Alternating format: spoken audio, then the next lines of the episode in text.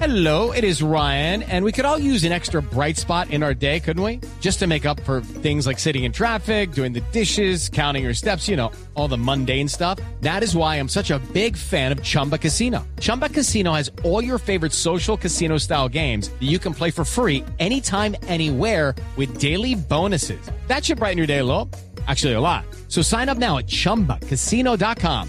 That's chumba casino dot com. No purchase necessary. V G W Group. Void where prohibited by law. See terms and conditions. eighteen plus. Corredor francés de Saint-Amand-Moutron, eh, Alaphilippe. La montaña retornará el jueves. Mañana es descanso. La montaña feroz, los Alpes que nos esperan a la distancia para sentenciar definitivamente este Tour del dos mil diecinueve. Gigante Simon Yates gana la etapa, pero tiene mucho tiempo perdido en la clasificación general individual. Eh, grandioso lo de Egan Bernal también en el día de hoy, y se pone al frente cuando siguen llegando pedalistas, y Nairo Quintana todavía no se ha reportado en meta, el corredor de Movistar. La etapa para Simon Yates, cuatro cuarenta y siete cero cuatro. Thibaut Pinot a treinta y tres segundos, Nairo. Mikel Landa a treinta y tres, entra Quintana, sí. tres minutos para Quintana, eh. Estaba en la fuga Nairo al eh, comienzo.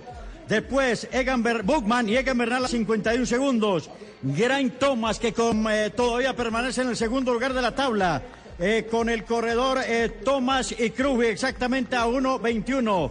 El grupo líder, el corredor líder a un minuto y cuarenta y siete segundos. Es la tabla de la etapa ganada por Simon Yates, repetimos en cuatro cuarenta y siete cero cuatro. Pinot se gana unos segunditos de bonificación a treinta y tres segundos, igualmente Landa a treinta y tres segundos, el colombiano Bernal, el mejor de la jornada, a cincuenta y uno. Urán también cincuenta. Quedó hecho leña, ¿eh? El corredor eh, Urán. Quinto lugar para Egan Bernal en el día de hoy. Urán entró ahí a rueda también de Nairo Quintana en este grupito. Le faltaba el omelette de papa para los niños, el caldito de papa para papá, la tortilla de papa para mamá. Una papa bien preparada te soluciona el día. Fede Papa, Fondo Nacional del Fomento de la Papa. Sufre mucho Alaphilippe, mírenlo recostado a la baranda. Es el, lo que llamamos el ciclismo agonístico. Ya lleva dos de estas. Tirado en las bandas, creo que no le queda más. Las, los Alpes lo esperan para pasarle factura al gran ganador de la contrarreloj individual también, eh, y poseedor de la maglia, eh, del mayollón, que decimos en francés, hasta, hasta que él quiera. La general. Va a entrar en podio, me eh, parece que va a entrar en podio Thibaut Pinot, va a estar bastante cerca en la clasifica general, donde Alaphilippe va a mantener el liderato realmente por poco. Geraint Thomas a uno treinta y cinco, Kruijswijk a uno cuarenta y siete, y muy cerca va a estar el Exacto. corredor Thibaut Pinot. Thibaut Pinot. La general no tiene variantes, pero sí hay recorte de tiempo entre Thomas, que ahora está a uno treinta y cinco, y a uno cuarenta y siete Kruijswijk. Vamos a establecer la diferencia frente a Bernal, que es el hombre que ya tiene Colombia para intentar hacer un podio en la carrera francesa. Ahí está de momento el trío, el podio que deja esta etapa con Kruijswijk colocado en el tercer lugar, y el pedalista Geraint Thomas en la segunda escoltando a Alaphilippe. Como ha dicho César Augusto Tobón, baja la diferencia que está por encima de los dos minutos esta mañana, y ahora queda en uno cuarenta y seis los Alpes a sentenciar esta carrera. Y felicitaciones al hermanito gemelo, a Simon Yates. Vea usted, este es el deporte, lo impredecible del deporte. Esperabas a Adam Yates y te aparece caminando mejor en plena carrera a Simon. Bernal va a quedar cuarto o cuarto, Bernal va a quedar a dos cero cuatro, ¿eh? dos minutos cuatro segundos de momento, momentáneamente, de manera que eh, se vino la lluvia, la primera etapa que viene lloviendo, ¿eh? El Tour venía con buena y alta temperatura, ahora caen unas ligeras goteras en este puerto que es inédito realmente, nunca antes se había escalado esta eh, cuesta de Prat de Albi. Repetimos, la etapa para Yates. Segundo triunfo, había ganado en Bañar de Vigor recientemente. Alaphilippe conserva el liderato por muy poco, uno treinta y cinco. Kruijswijk mantiene el tercer lugar y Bernal a dos cero cuatro en la tabla general. En el cuarto, ¿no? Cuarto lugar para pelear el podio, entonces le queda Bernal. Eh. A- atenti, atenti que Pinot se me... Eh, cuarto Pinot, ¿eh? Y quinto puede quedar Bernal, ¿eh? Sí, ya lo habías anticipado. Algo a uno cincuenta me queda Pinot. Claro. Y quinto Bernal me da eh, del equipo Ineos. A dos cero dos me queda Bernal en el quinto lugar de la tabla. Por encima del está Pinot con la bonificación a uno cincuenta. Muy bien, eh, don Mauricio Quintero en la capital colombiana. Vamos a redondear con la etapa de mañana Eh, mañana es descanso, pasado mañana, ya estamos tan acostumbrados a que esto es de todos los días. ¿Qué nos queda? El próximo capítulo después de respirar y descansar este lunes en los Pirineos. Mañana la etapa sale de Nîmes y retorna a Nîmes. Es un ah, circuito amplio, larguísimo, de ciento setenta y siete kilómetros. Van a reaparecer los velocistas y de repente otra fuga para mañana. Se recorta la diferencia con el líder en lo más importante. Bernal extraordinario, gran labor de lugarteniente con Mikel Landa, le trabajó hoy Nairo Quintana. Estupenda etapa para recordar. Está sin una gota de energía Alaphilippe, derrumbado en la silla para ir a recibir la próxima camiseta, el maillot jaune. Muy amable, muchas gracias. Quedan ustedes con voces y sonidos. Aquí les hablamos César Augusto Tobón y Rubén Darío Arcila. Rubencho, buena suerte y buen camino. Pedal a pedal, detrás de los colombianos en el Tour de Francia. Blue Radio, la nueva alternativa.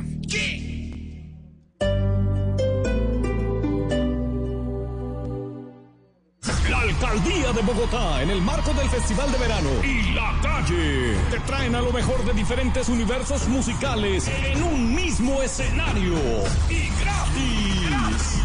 Paola Jara, Cabra, Franci, Peter Manjarres, Mike María, Jesse Uribe. Y para cerrar con broche de oro, haremos rugir a Bogotá entera con los jefes de jefes, los Tigres del Norte. once de agosto, Parque Simón Bolívar. Gran Festival La Calle dos mil diecinueve. Invita a Blue Radio. Carolina Trinidad es Mesa Blue. Doctora Claudia, su papá uh-huh. votó las dos veces por Álvaro Uribe. ¿Usted votó por Álvaro Uribe? Mesa Blue, de lunes a viernes a las ocho de la noche por Blue Radio y blue radio punto com. La nueva alternativa.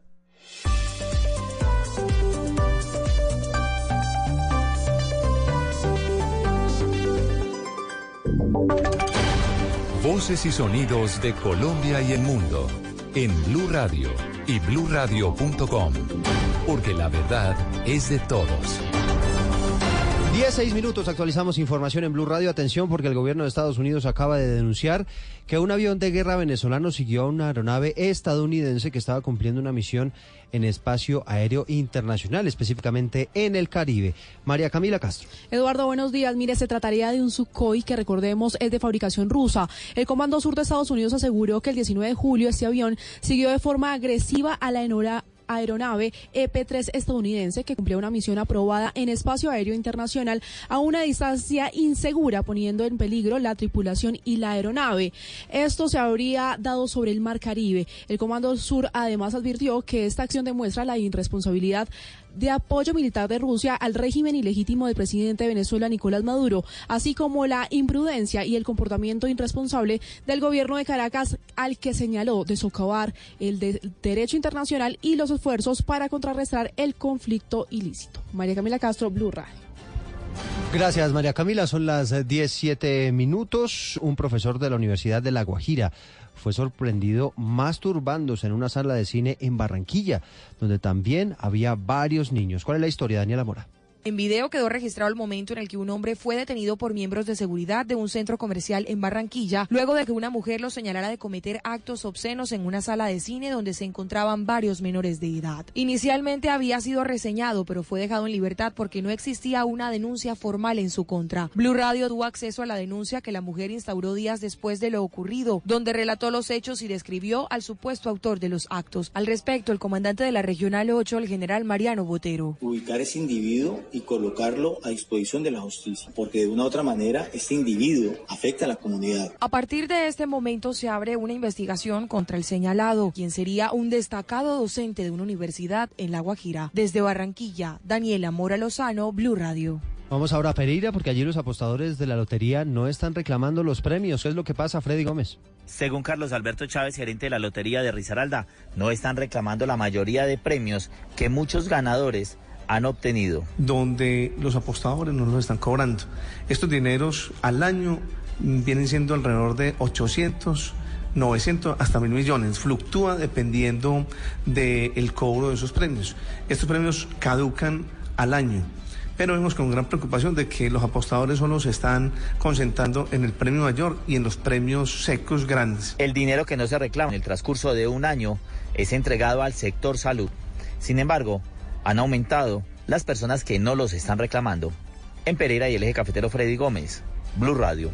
Gracias, Freddy. En Antioquia, ante el posible retorno de los habitantes a Puerto Valdivia después de terminar la presa de Hidroituango, los profesores están exigiendo que no se permite que dictar clases ni reconstruir el colegio, porque dicen que hay temor de regresar a los trabajos en la zona que resultó afectada por la contingencia del proyecto. Valentina Herrera.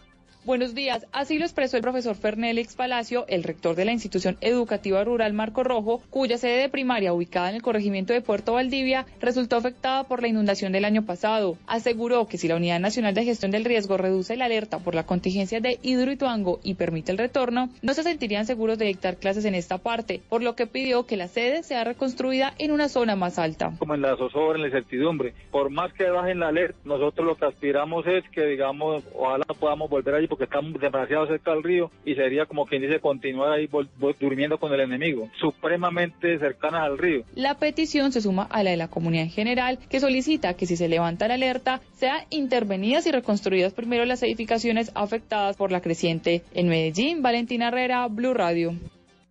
Noticias contra reloj en Blue Radio. La cifra que es noticia hasta ahora tiene que ver con el sesenta coma cincuenta y cuatro por ciento de ocupación hotelera que alcanzó Bogotá, de acuerdo con el alcalde Enrique Peñalosa, una cifra que supera ampliamente el comportamiento de los últimos cuatro años. Hay noticia que está en desarrollo. Más de mil trescientos bomberos con el apoyo de aviones y helicópteros están luchando sin tregua contra un gran incendio en una región montañosa del centro de Portugal, donde el fuego mató en el año dos mil diecisiete a más de un centenar de personas. Ampliación de todas estas noticias en blue radio punto com. Ya viene Sala de Prensa. Blue, Blue. Estás escuchando Blue Radio, un país lleno de positivismo, un país que dice siempre se puede. Banco Popular. Don Carlos acaba de ganar. Puede elegir entre un computador, un dron o un asador. Con el ahorro ganador C D T, siempre ganas. Sin rifas ni sorteos. Ahorra y obtén mayor rentabilidad. Más información en doble u doble u doble u punto banco popular punto com punto co. Banco Popular. Somos Grupo Aval. Aplican condiciones. Vigilado Superintendencia Financiera de Colombia. Oiga, amigue, ¿qué va a hacer el fin de semana? De paseo con la familia. Pero si no son vacaciones. No importa, cualquier temporada es buena para pasear y decir yo voy. Siempre hay un destino al alcance de todos. A lo bien, así también yo voy. ¡Claro! ¿Y tú qué esperas para decir yo voy? Consulta a tu agencia de viajes o proveedor de confianza. Invita al Ministerio de Comercio, Industria y Turismo en Portugal.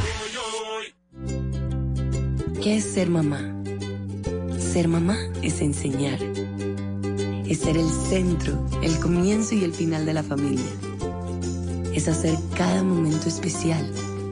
Es unir las generaciones y pasar el legado. Tal como hace mucho tiempo, ella te lo pasó a ti. Super Arepa. La harina para hacer arepas de las super mamás. Trabajamos pensando en usted.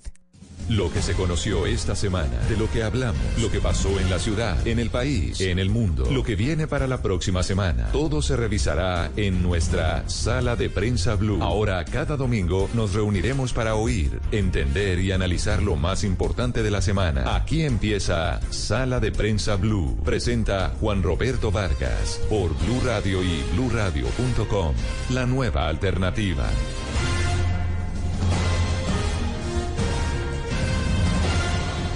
Muy buenos días, como todos los domingos después de las diez de la mañana cumplimos con mucho gusto la cita infaltable con ustedes, nuestros queridos oyentes, para entender lo que pasó y entender lo que viene. La decisión de la Corte Constitucional sobre la posibilidad o no de que regresen las fumigaciones de cultivos ilícitos reabren el eterno debate de la efectividad que tenga este mecanismo para luchar contra el narcotráfico. Otra vez el país enfrascado en este tema, que muy seguramente va a terminar en que el Consejo Nacional de Estupefacientes va a permitir el regreso de las aspersiones con este químico muy cuestionado en buena parte del mundo, el glifosato, y que ha desatado en Colombia, de nuevo repito, esta eh, polarización terrible sobre la efectividad de la lucha contra las drogas. El tema de los descuartizados, María Camila, muy buenos días. Juan, muy buenos días. Una macabra estrategia al parecer de grupos armados, para cobrar cuentas. Sí, señor, es una revelación que se hizo en los últimos días y que sería pues por cuenta de BACRIM, que estarían descuartizando personas en varias ciudades. Se habla de cuatro ciudades por el momento, Juan Roberto, eh, Bogotá, eh, algunos en Medellín. Ya las autoridades prendieron las alarmas porque es por eh, ajuste de cuentas, al parecer eh, pues relacionados con temas, en algunos casos, de narcotráfico. Muy bien, eh, Andreina, muy buenos días. El tema del ébola, una enfermedad que afecta a miles, cientos de miles de personas en África, y eso se ha convertido ya en una amenaza y una preocupación mundial. Buenos días, Juan Roberto, y a todos los oyentes. Exactamente, el, hay, un nuevo, hay un brote de ébola que se ha llevado a mil seiscientas, más de mil seiscientas personas en un año en la República Democrática del Congo, y la Organización Mundial de la Salud ya declaró la emergencia internacional.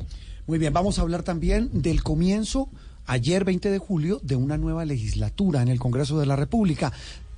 Pareciera ser el partidor del segundo año de gobierno del presidente Duque. Segundo round, Juan, donde se van a medir muchos eh, pulsos, eh, en el, digamos, en tema de, de gobierno, en el presidente Iván, Iván Duque. Eh, Vamos a pensar, Roberto, eh, ley anticorrupción, eh, la reforma a la justicia y otros tantos proyectos que está esperando la, la ciudadanía instancia. y la doble instancia, no. que también eh, partirá en dos de esta legislatura, porque eh, hay un personaje que va a marcar eh, la, la agenda durante este periodo, y es Andrés Felipe Arias. Como lo marcó en la anterior legislatura el tema de las objeciones a la J E P, todo parece indicar que esta iniciativa de la doble instancia se convertiría en la...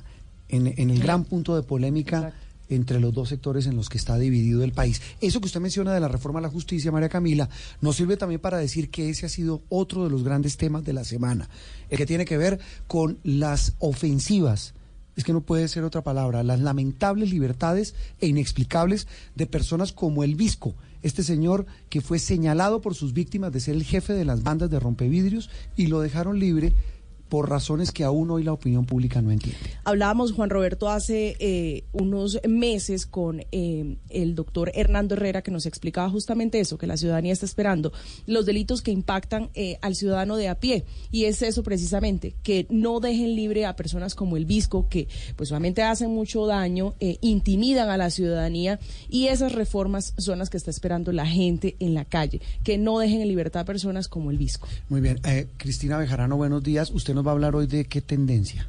Le tengo las aplicaciones que supuestamente son inhackeables, aplicaciones para chatear. Ahí no debe estar Telegram, ¿no? Ya le Des, contaré bien. Después de lo que le pasó al gobernador de Puerto Rico y a todo su gobierno, está que se cae por la filtración de unos chats, muchos, cientos de chats, en los que queda en evidencia que habla como hablan todos los mortales. Lo que pasa es que él es el gobernador o jefe de Estado de la isla del Encanto. Pero sí un poquito homofóbico, misógino... Eh, pues digamos que sí dejó ver un poquito un carácter que, que para la gente fue pues muy, muy desdeñable. Pidió perdón, pero la gente quiere no, la cabeza. Muy bien, hablaremos de eso en instantes, porque es que ese es el gran debate, el tema de la privacidad, el tema de lo que usted conversa en privado que se convierte en tema público. Sí. Todo esto y mucho más en Sala de Prensa Blue. Bienvenidos.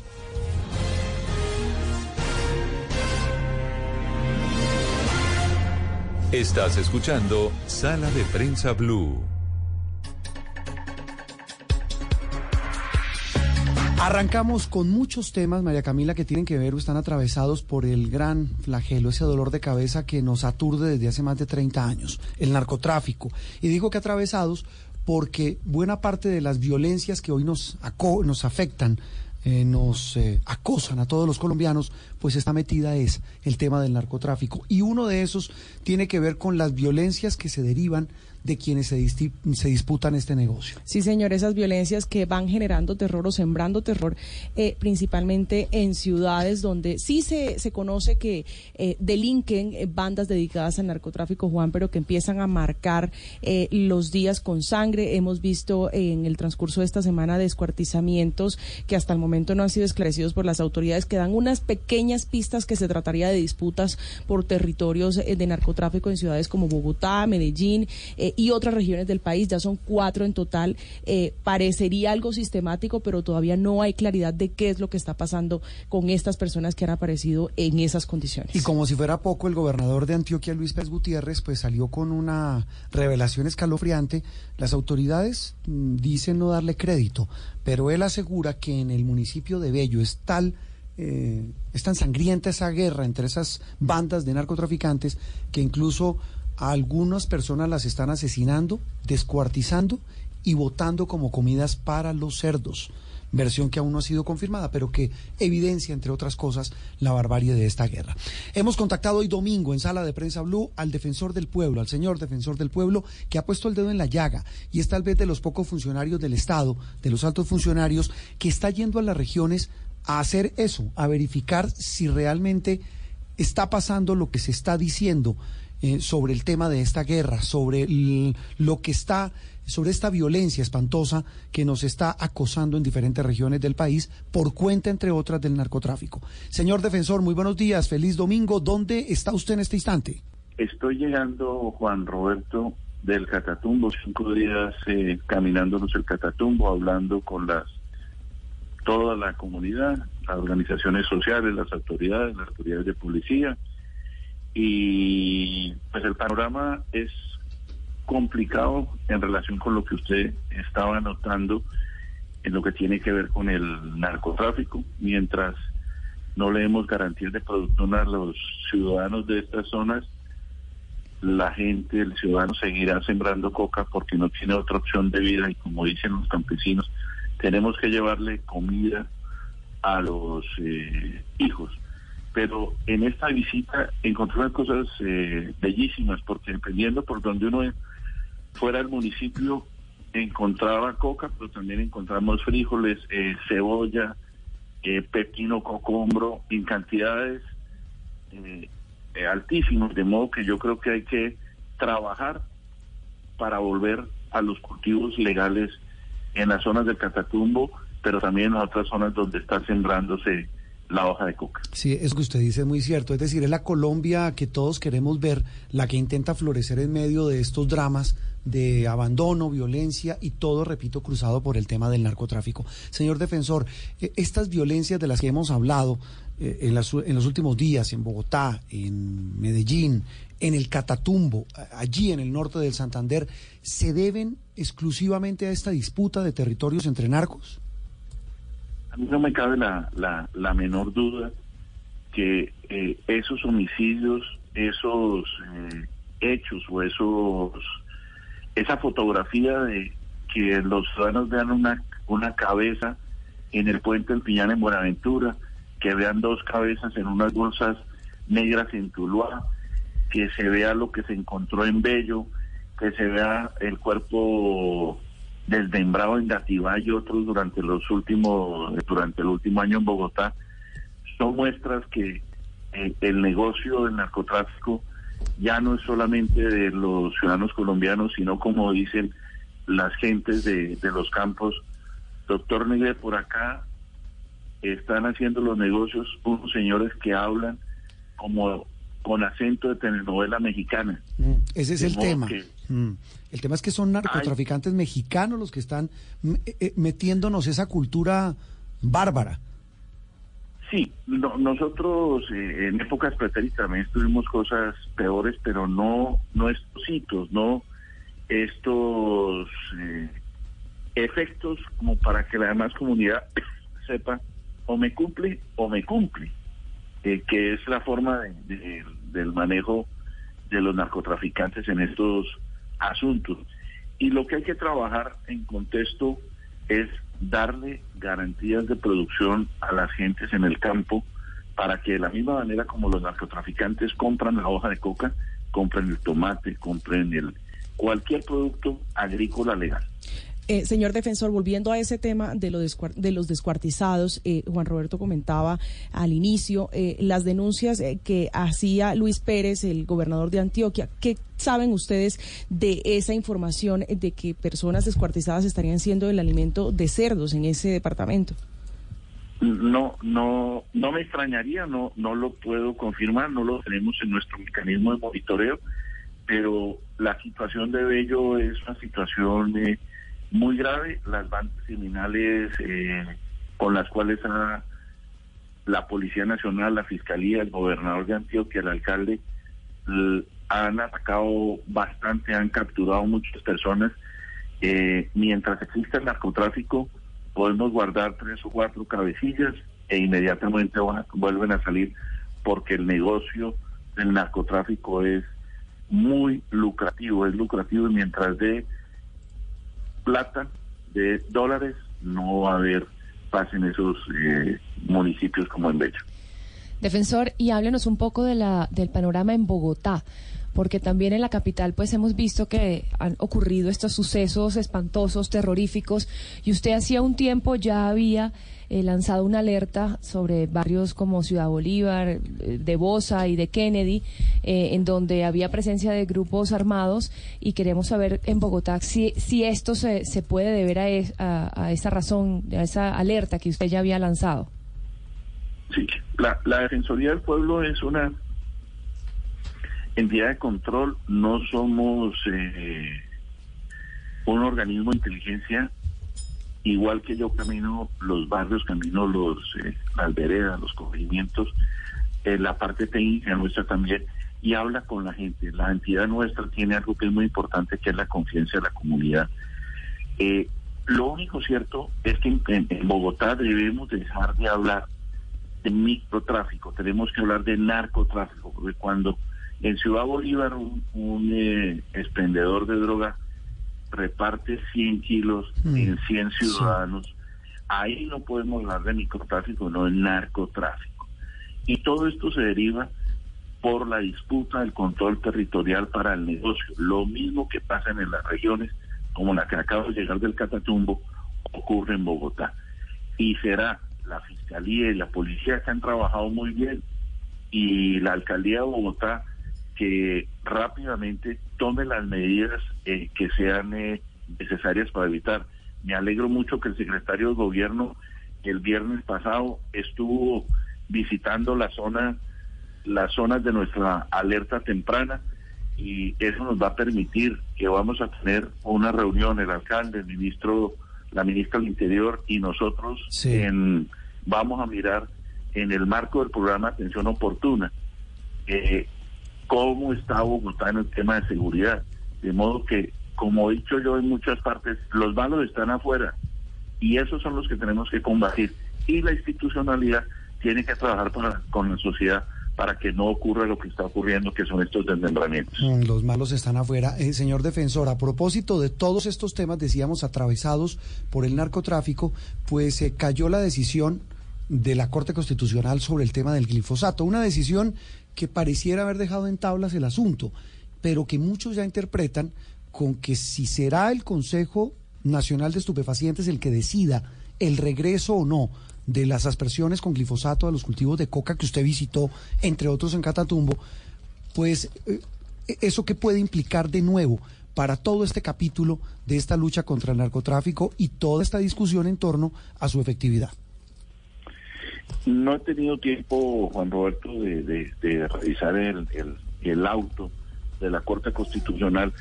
Eh, lo único cierto es que a nosotros nos dan una orden de supervisión y vamos a mirar de qué, de qué orden es la misma. Cualquier medida represiva, sea glifosato, sea cualquier otra, tiene que venir con una medida social. Me explico. En estas zonas, el campesino vive con lo mínimo cultivando la hoja de coca. De modo que tenemos como sociedad y como Estado, ¿qué sustitución económica le vamos a dar a los campesinos y a los indígenas que en todo Colombia tienen cultivadas más de doscientos mil? Hay que atacar, si se, sin lugar a dudas, el negocio transnacional del narcotráfico. Pero hay que mirar las familias de manos callosas en los pueblos más recónditos de este país y ver cómo vamos a darles un ingreso congruo, digno, que les permita poderle llevar, como dicen los campesinos, un pan a la mesa los de nuestros hijos. Señor defensor, usted, y lo hemos visto eh, hacer sus correrías, pero quisiera preguntarle a propósito del fallo de la Corte Constitucional, si allana el camino obviamente para que regrese el glifosato, ¿y qué le dicen los campesinos a esos que usted se refiere, que no tienen otra alternativa distinta a cultivar coca? ¿Qué es lo que usted ha visto en las zonas más recónditas del país, como por ejemplo el Catatumbo, también lo hemos visto en el Guaviare, que son zonas donde se cultiva, digamos, eh, el mayor número de, de, de la hoja de coca? Mira, nosotros hemos estado en todas las zonas cocaleras: Tumaco, Argelia Cauca, Bajo Cauca Antioqueño, Caño Indio, en Tibú, el, el Catatumbo, eh, las zonas eh, de Samotí, Cali. Los campesinos dicen, e indígenas, que no van a permitir el uso del glifosato. Por eso el defensor, el llamado que hace al gobierno, a la sociedad, es cómo le generamos un ingreso digno a los campesinos para que dejen la hoja de coca. Es que ese es el, el, el eterno debate, la, la posibilidad de que estos miles de labriegos colombianos que tienen cómo sacar la coca, pero no sacar otros productos, los legales, pues tengan esa opción. Pues, señor defensor, lo dejamos y, y, y lo seguiremos acompañando en estas correrías que usted hace por todo el país, porque es ahí donde realmente se puede palpar la realidad de estos colombianos afectados y azotados por el flagelo del narcotráfico, pero también por el abandono del Estado. Eh, es un gusto haberlo saludado hoy domingo, señor defensor. Muchas gracias y, y que descansen, que la semana será larga. Sí, va a ser una semana larga, larga, muy larga la que viene con este tema del glifosato. El defensor del pueblo, Carlos Negret, en Sala de Prensa Blue, con un ingrediente adicional, eh, María Camila, y es el debate sobre los efectos que genera en la salud el uso del glifosato. Repito, el Consejo de Estupefacientes no lo ha aprobado, pero el hecho de que la Corte haya dejado en manos de ese organismo que lo integra principalmente el gobierno, el gobierno pues, abre la puerta. Yo creo que el, el camino abre, está completamente allanado. La abre casi que de par en par. Además, porque eh, está tan allanado, Juan, eh, que, que hay tanta prisa que el próximo jueves vamos a ver, pues, eh, la presentación oficial de esa propuesta para que el glifosato regrese. Ya el Ministerio de Justicia la anunció y yo creo que, que es un hecho. Eh, no soy adivina, pero podría de pronto avisorar un poco lo que lo que viene, y serán pues protestas eh, de los campesinos para evitar que les quiten su mata de coca, porque es lo único, y ya lo ha dicho el defensor, eh, digamos, una autoridad, es lo único que tienen para vivir, Juan. Sí, pero también recordemos que esa necesidad de los campesinos y ese reclamo es el que utilizan los narcos para mantener su negocio y mantener esas más de doscientas mil hectáreas de coca que tienen inundado al país. Vamos a hacer una pausa y regresamos en instantes aquí en Sala de Prensa Blue.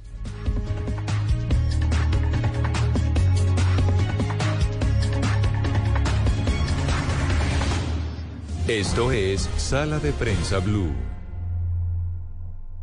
Eres un romántico empedernido. Sabes que por amor haces lo que sea, incluso cocinar las más ricas pastas y traer a tu casa una de las ciudades más románticas del mundo, donde Romeo y Julieta se amaron por siempre. Sin duda, eres un campeón. Una de las capitales mundiales de la ópera. Para ti, nada es imposible. Apuesto a que eso no se lo esperaba. Pastas Verona. Si sabes de amor, sabes de pasta. Trabajamos pensando en usted. Esto es Sala de Prensa Blue. Le doy gracias a Dios por la música, por haberla puesto en mi camino.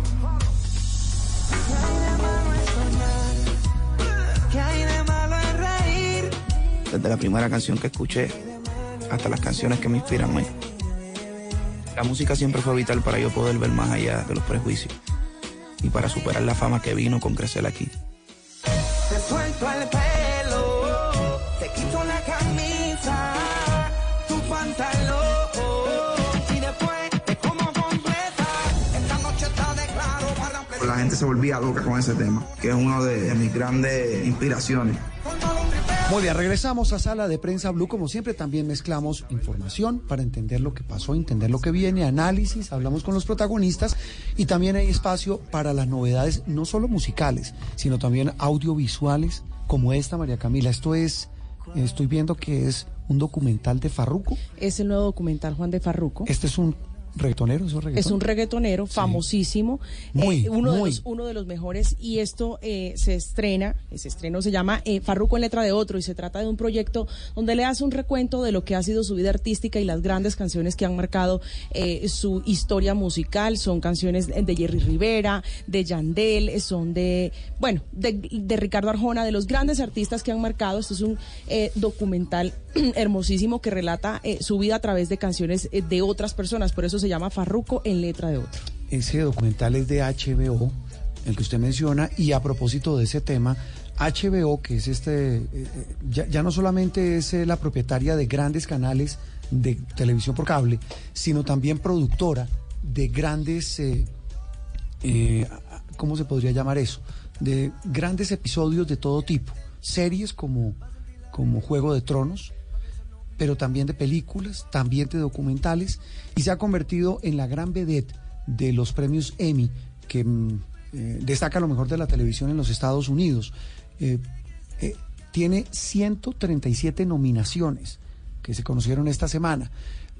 Solamente Juego de Tronos, que la produce H B O, que es el gran fenómeno mundial, tiene treinta y siete nominaciones.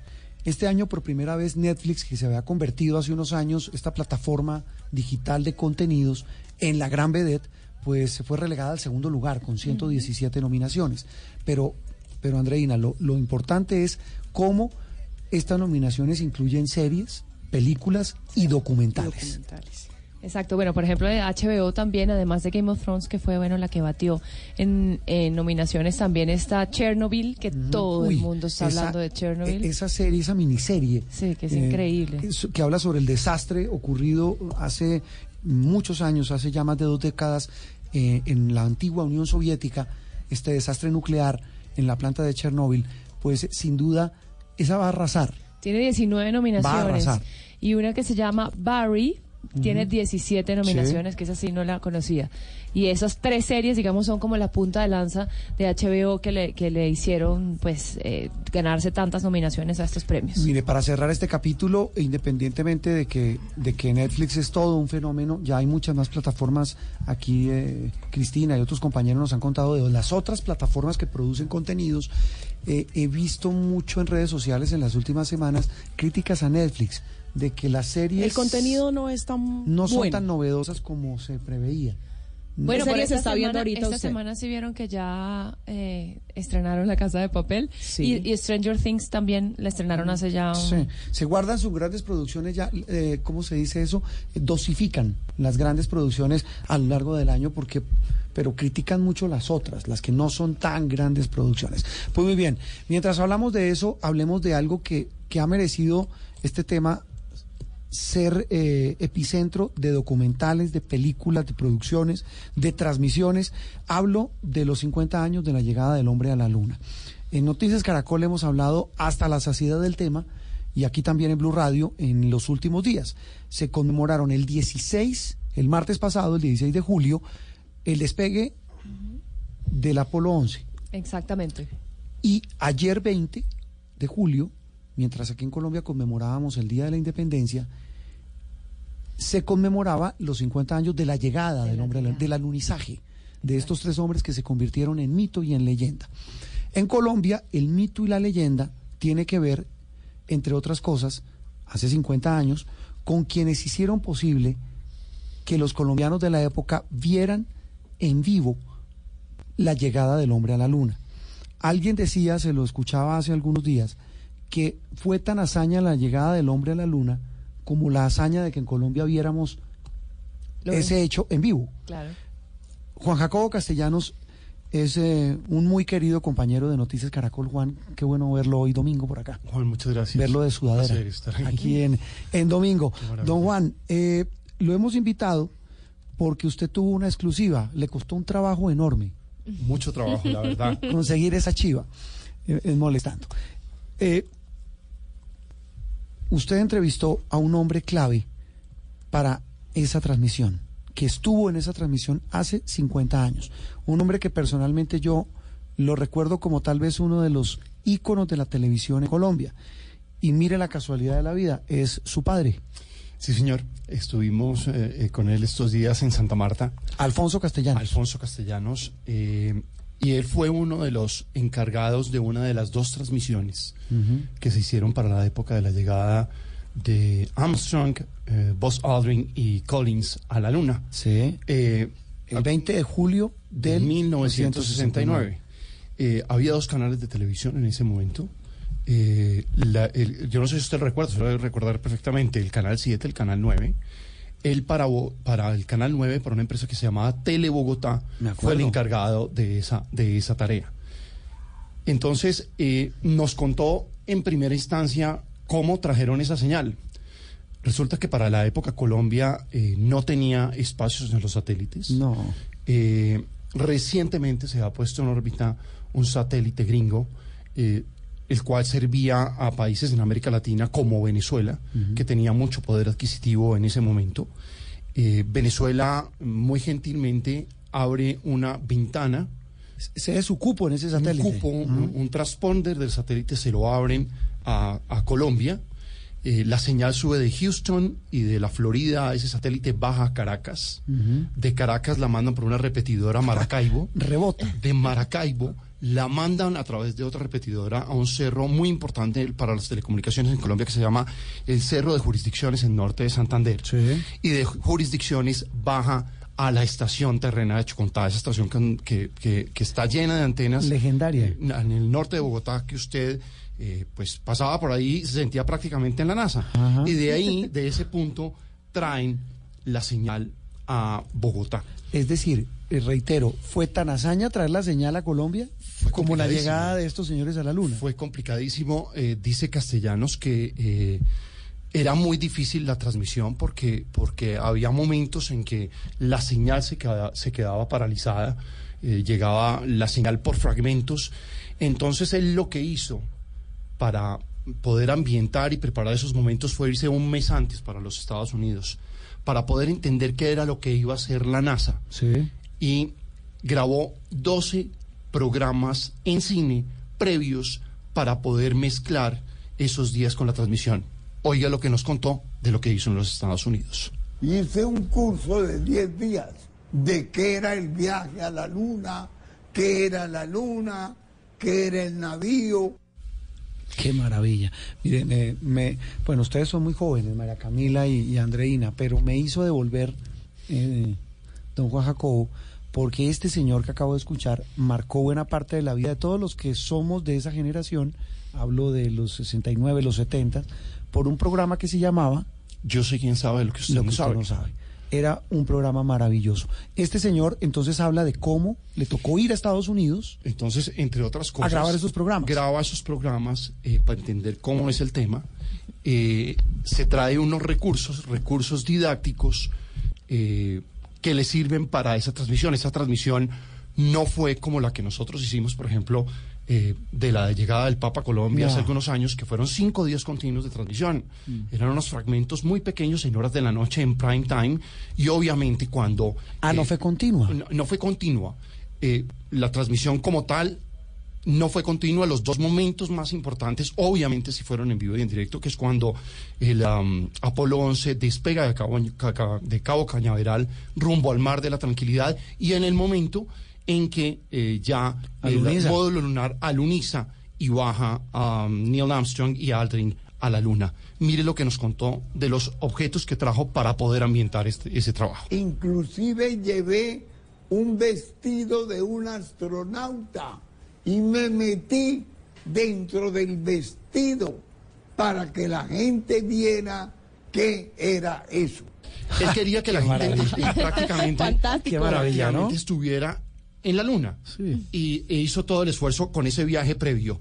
Eh, nos contó, o, obviamente, que, que, que era una mm, transmisión por veces, a veces tediosa, pero que, que era muy emocionante ver, como él lo dice, un eh, eh, cohete de la dimensión del peso del eh, edificio de Avianca del centro de Bogotá elevándose, perdiéndose en el cielo, no, y llevando por primera vez a la Luna. Es un convencido y es un defensor a ultranza de que lo que hizo los Estados Unidos eh, fue verdad. Ah, sí, porque pues porque hay gente que duda. No, pues la, los mitos que hay, hay libros, hay películas, hay artículos que hablan de que eso fue una mentira, todo orquestado por el entonces presidente Nixon. Sí, señor. Que estaba un poquito mal. Sí, señor. Ya empezaba pues a, a conocerse algo del escándalo del Watergate. Uh-huh. eh, que todo eso fue una trama, una trampa, una mentira. Sí.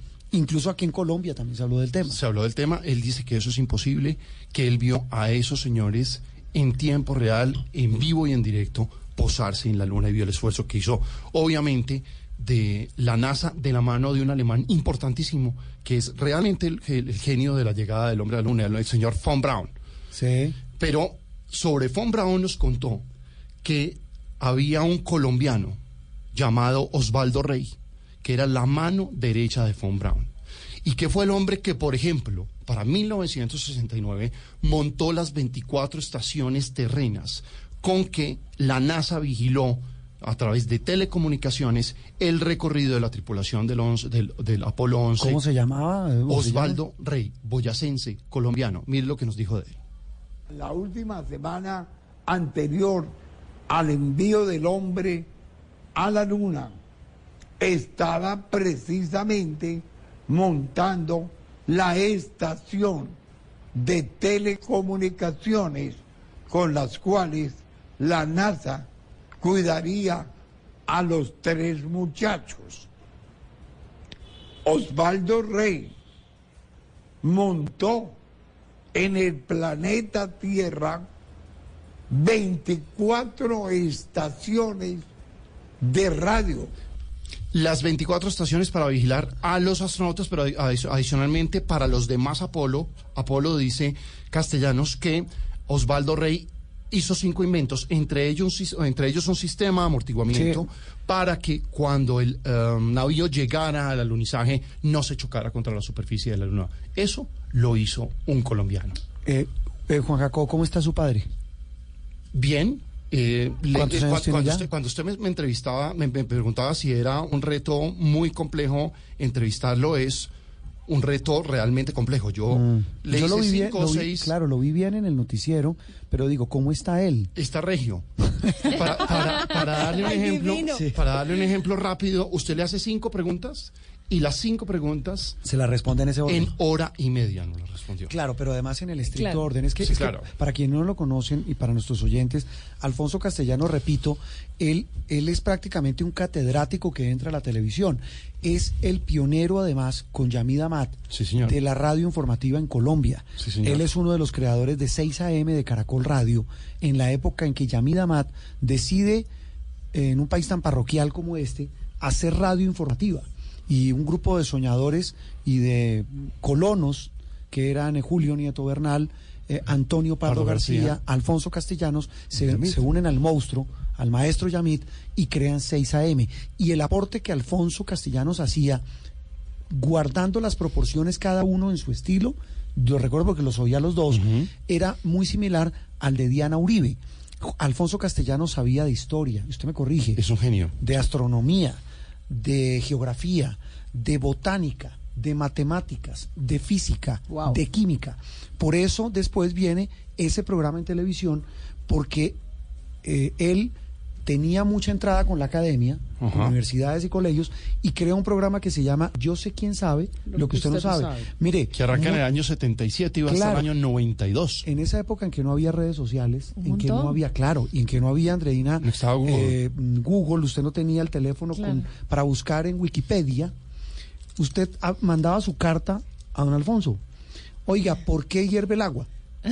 Para una tarea. Y él buscaba. Y él buscaba y le explicaba eso. Decía, por, nos manda Juan Roberto Vargas de Bogotá la siguiente pregunta: ¿por qué el agua se hierve? No responde el físico fulano de tal. Y le quiero decir, el país se paralizaba qué para maravilla. ver, yo sé quién sabe lo que usted no sabe. ¿Cuánto duraba ese programa? Era una hora. Una hora. Una hora. Media hora en, en una primera época, después duró una hora. Una hora porque lo ampliaba, porque el, el, el rating uh-huh. era, era grande. O sea, entre jóvenes, tal vez fue de los primeros acercamientos en los medios masivos de la educación a la televisión. O sea, era el Google de la época. Él era, don Alfonso era el Google de nosotros. Finalmente me dio este dato.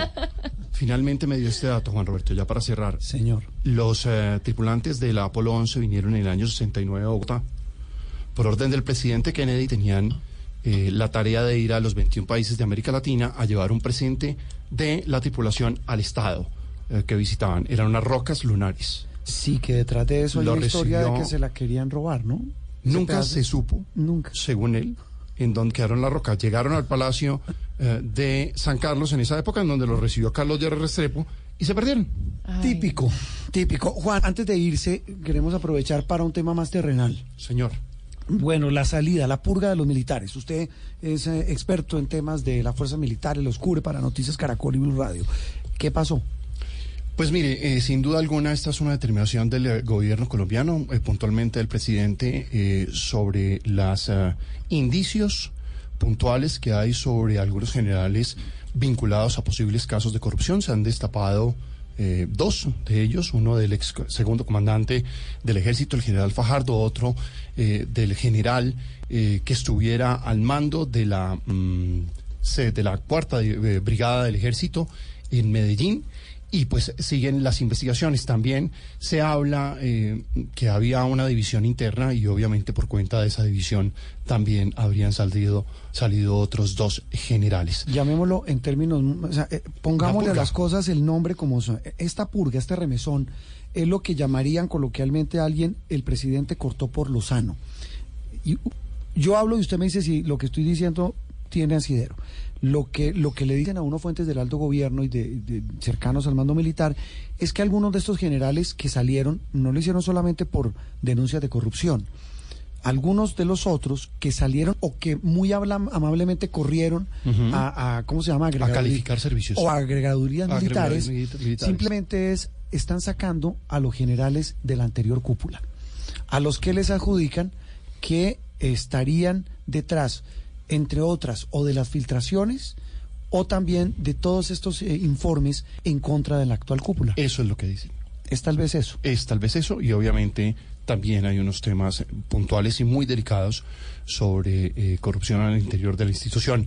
Los que llegan eh, son reconocidos eh, militares, oficiales, mayores generales, el general Valencia al segundo comando del ejército, el general Quintero a la inspección, y lo que espera Eh, las fuerzas militares es que eh, los generales con este nuevo, con esta purga, eh, queden alineados y trabajen eh, bajo el, el mando del general Navarro y el general Martínez, quienes son el comandante general y el comandante del ejército. A propósito pues de ese tema, ayer vimos el desfile militar eh, del bicentenario, imponente, maravilloso, para reiterar que estas ovejas negras, como las eh, calificó la revista Semana, no representan el esfuerzo de los soldados, de los pilotos y de los marinos colombianos. Dos, doscientos nueve mil hombres, de la, sí, hombres señor. y mujeres de la Fuerza Pero Pública. Una, que se una, muelen una todos duda. los días. Sí, por este y que país. ponen la carne de cañón sí, para que algunos de estos generales corruptos o politiqueros hagan lo que estaban haciendo con el más preciado tesoro que tiene el país, que es su ejército nacional. Sí, señor. Claramente no lo representa, pero el hecho de que todo el escándalo se haya destapado a raíz de una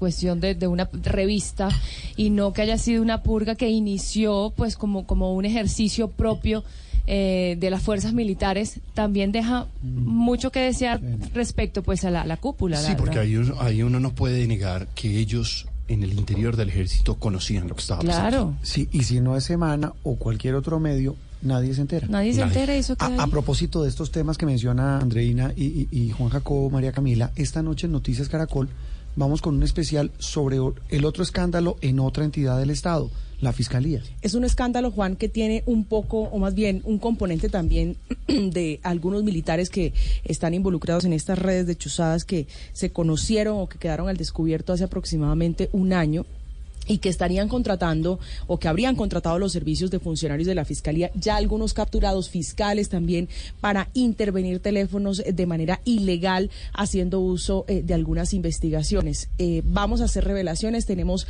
entrevista exclusiva a Juan Roberto y datos inéditos de esta investigación de la Fiscalía que deja muchas preguntas pero que también promete más capturas. El dossier de las chuzadas, esta noche en la edición central de Noticias Caracol. Vamos a hacer una nueva pausa y solo en instantes regresamos para seguir hablando de más temas aquí en Sala de Prensa Blue. Juan, mándale un abrazo a su querido padre, Alfonso. Se lo daré personalmente. Y, y dígale que por qué no vuelve a hacer Yo sé quién sabe lo que usted no sabe. Sería sí, un hit. Anda matado. Anda matado, pero lo que pasa es que... ¿Cómo es que eh, está su papá? Es, eh, es, es, es un poco difícil. ¿Dónde vive? vive en Santa Marta, muy cerca de la playa, mm. eh, tiene una casita en la Sierra Nevada de Santa Marta, eh, escribe todos los días, está escribiendo sus libros, no para de escribir, no para de hacer análisis, pero a veces no tiene filtro y es muy fuerte. Juan, ¿su papá eso de es lo que necesitamos, es? Gente que no tenga filtro. Málaga, Santander, nació en mil novecientos treinta y cuatro, está al borde de los ochenta y cinco años, eh, padre de siete hijos. Y ¿Siete hijos? Vive absolutamente feliz los últimos años de su vida. Vive feliz en la playa, además. Pues imagínese lo que es vivir en Santa Marta. Es decir, ¿qué hace en la mañana? ¿Se levanta muy temprano? ¿Cómo es la rutina de su papá? Mi papá se levanta muy temprano, camina muy seguramente por la... Eh, la ciudad vieja de Santa Marta, va y se toma un café en eh, la ciudad vieja, vuelve a su casa. Hablará con ahí por, con los escribir, vecinos, me imagino. Que se pone encanta. a escribir en su máquina Smith Corona, que tiene cincuenta años, eh, todavía en cuartilla, él no entiende Así. qué es el computador, no, no, no, no, no, no Mire, le interesa. Y una pregunta, en medio del calor y del sofoco eh, sabroso de Santa Marta, ¿usa el famoso corbatín? Ya no lo usa. ¿No? Ahora anda en guayabera. Es que antes era de corbatín. Cambió, la, cambió, el, cor, cambió el, guarda, el corbatín, o sea, por la guayabera. Cualquier parecido con nuestro compañero es pura coincidencia. Pero él eh, usaba corbatín, tirantas, usted me corrige. Sí, claro, tirantas. Sacos de cuadros. Sí. Uh-huh. Además, es, es que además era un ícono de la moda. Sí, era un Como lord. su hijo. Sí, sí, Juan Jacobo se parece mucho Juan a su papá. Estás escuchando Sala de Prensa Blue. Continuamos hoy domingo veintiuno de julio en Sala de Prensa Blue. Eh, ya entró como el verano, ¿no? Hace rato. Sí, sí. pero pero pero venga, está haciendo al menos calor, en Bogotá, pero no, pero hace está haciendo me... un frío en Bogotá. Frío. En un la sol madrugada divino, y en la noche. Frío. Uy, sí está haciendo mucho frío en Bogotá. Sí, mucho. Pero entró el sol, el IDEAM dice que ya en la temporada de lluvias prácticamente desaparece, sigue lloviendo en algunas zonas del centro del país. Vimos lo que pasó este fin de semana en la vía El Llano, otra vez derrumbes, otra vez dificultades, pero el clima en general empieza a estabilizarse hacia el tiempo seco en esta temporada de verano, como llamamos en Colombia. Pero también es temporada, María Camila, de proyectos, proyectos porque vuelve el Congreso, tiene nueva mesa directiva. Ayer el presidente Duque pues dio el discurso de instalación, como lo ordena la ley, de la, mm, del nuevo ciclo ordinario de sesiones, que viene con novedades. Eh, y hablo de novedades porque pues se supone que el gobierno va a intentar ponerse al día en la muy atrasada agenda legislativa y en todos los pendientes que le quedaron de la anterior. Tiene muchas cuentas pendientes, Juan, y por el pulso que, digamos, uno le mide a la gente en la calle, conversaciones incluso con la familia, eh, la opinión pública va a estar pendiente de, yo creería que de cinco grandes temas. Le hago el recuento. Sí. Doble instancia, que ya veníamos hablando, el gran protagonista uh-huh. o el caballito de batalla será... Andrés Felipe Arias, el proyecto anticorrupción, la prisión perpetua para eh, los violadores de niños, la prohibición del consumo de dosis mínima eh, en los parques y, pues, imagínese, la reforma para excluir de la J E P los delitos sexuales contra menores. Muy bien. Edulfo Peña, editor político del diario El Tiempo, tal vez uno de los hombres que más conoce eh, eh, este tema, este mundo de la política y de nuestra realidad nacional, nos acompaña a esta hora de domingo, hoy, en Sala de Prensa Blue. Edulfo, un gusto saludarlo y que esté de nuevo con nosotros. Hola, Juan Roberto, muy buenos días. Tengo que hacer una pequeña observación a la que acaba de hacer Juan Roberto. Señor. Ex, el ex editor político de El Tiempo. ¿Ah, sí? ¿Y eso? Sí, claro que sí. Desde esta semana... Ah, no, pero es que es fresquita una... la cosa. ¿Y por qué? ¿Qué pasó? No, hicimos un acuerdo con El Tiempo. Voy a, voy a seguir trabajando en periodismo, que no he hecho otra cosa en mi vida jamás. Sí. De manera que voy a tener una columna de opinión en El Tiempo. Ah, pero es decir, eso es una noticia interesante porque deja de informar, o mejor, además de informar, ahora opina. Vamos a tratar de hacer unas opiniones responsables, pero yo no quiero competir eso en la noticia. Vamos al tema. No, pero, pero, pero se lo digo porque sí es una novedad. Edulfo Peña, ahora miembro del cuerpo de columnistas del diario El Tiempo. Pero además, Juan, es una gran noticia que en lo personal sí. me alegra mucho porque no se priva uno de leerlo no. en El Tiempo. Porque ya uno está acostumbrado a leer, Edulfo, eh, y, y acostumbrado a su ritmo, ¿no? Entonces, para mí, en lo sí. personal, es una gran noticia que continúe en El Tiempo. Es un hombre, para mí, clave para hacer radiografías de lo que pasa en la política nacional. Y por eso lo hemos llamado, Edulfo, ya en su condición de columnista y eh, ex, ex editor de política del Tiempo, para ayudarles a nuestros oyentes a entender un poco lo que viene en materia política, el escenario que se le pinta al gobierno del presidente Duque cuando está a punto de cumplir un año y en el arranque de esta legislatura, Adulfo. Yo, yo veo unos unos dos temas claves eh, para el gobierno en la agenda legislativa porque además yo veo una novedad. Yo creo que el, el gobierno, el presidente Duque y el presidente Duque va a conectarse con unos temas de mucha sensibilidad para el ciudadano y para la opinión. Eh, el primer tema que yo creo que el, el presidente le va a meter el acelerador y bueno, le va a poner la fuerza, es el proyecto eh, que va a contemplar la cadena perpetua para los violadores. Yo creo que hoy cualquier madre, padre de familia, cualquier persona sensible de cualquier estrato, de cualquier rincón del país, está uh, doliéndole mucho esa sistemática eh, a, ocurrencia de actos criminales violando niños de ocho años, de siete años. Es una crueldad. Un país no puede darse ese lujo. Y tengo la certeza que el gobierno le va a poner toda la fuerza a pasar ese proyecto. Y yo creo que ahí, ahí el gobierno hace un viraje a conectarse con temas que le duelen mucho a la gente, más que hablar temas de gran sí, política, de, macro, de, de objeciones política y demás. Ese es uno. ¿Y cuál es el otro, sí, Edulfo? El otro es un tema, Juan Roberto, el tema de la lucha anticorrupción se pegó en el top de la opinión desde hace muchos uh, meses, yo diría. Poco la, la, la consulta anticorrupción, Juan Roberto, que tú te acuerdas que tuvo claro, casi doce millones de votos independientes que no llevaron a rastras, puso un tema de agenda pública del país. Y, y el tema de la lucha anticorrupción, según muchos tratadistas, estudios de las universidades, se está pegando en el top de las preocupaciones. Entonces el presidente tiene la decisión de meterse muy fuerte a, a consolidar la casa, la casa por cárcel para la corrupción y a castigar mucho más la corrupción. Yo creo que, digamos, allá, allá tiene que terminar el país por fuerza de las circunstancias.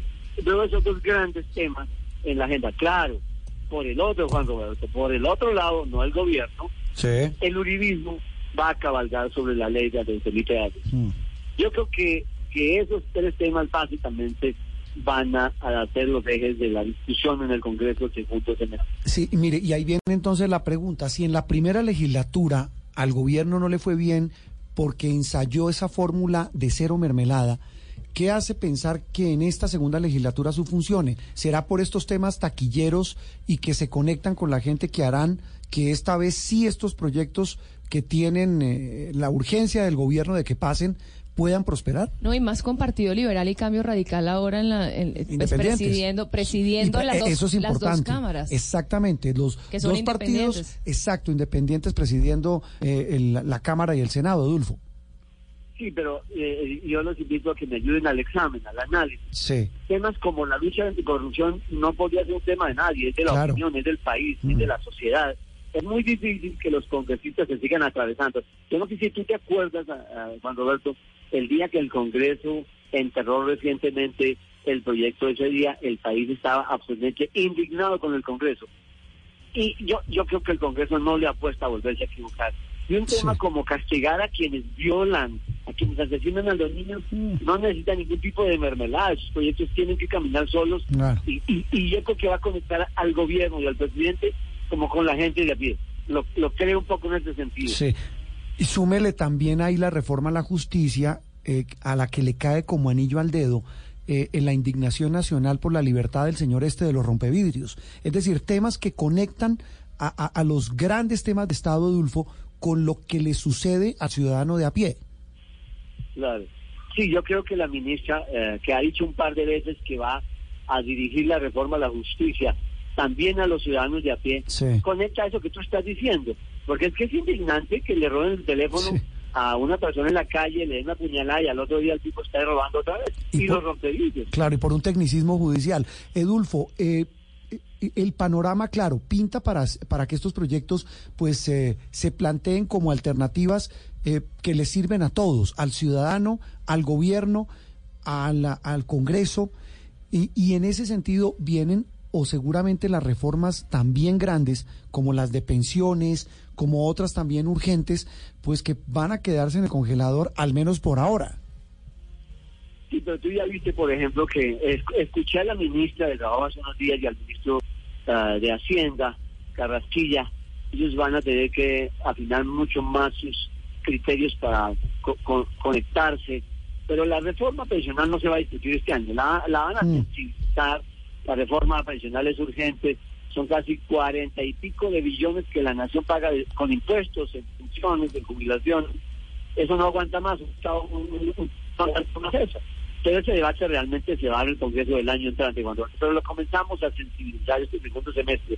Yo, yo creo que se va a hacer cuyo ese proyecto que también es indispensable. Sí, Edulfo, antes de, de irme, le cambio un poco el tema, pero también es de política. Todo esto atravesado por unas elecciones regionales que pues van de nuevo a plantear el, el, el viejo debate entre las partes en las que está partida Colombia, la izquierda, la derecha, eh, todo atravesado por el tema de las regiones. Usted y yo hablábamos hace unos días del tema.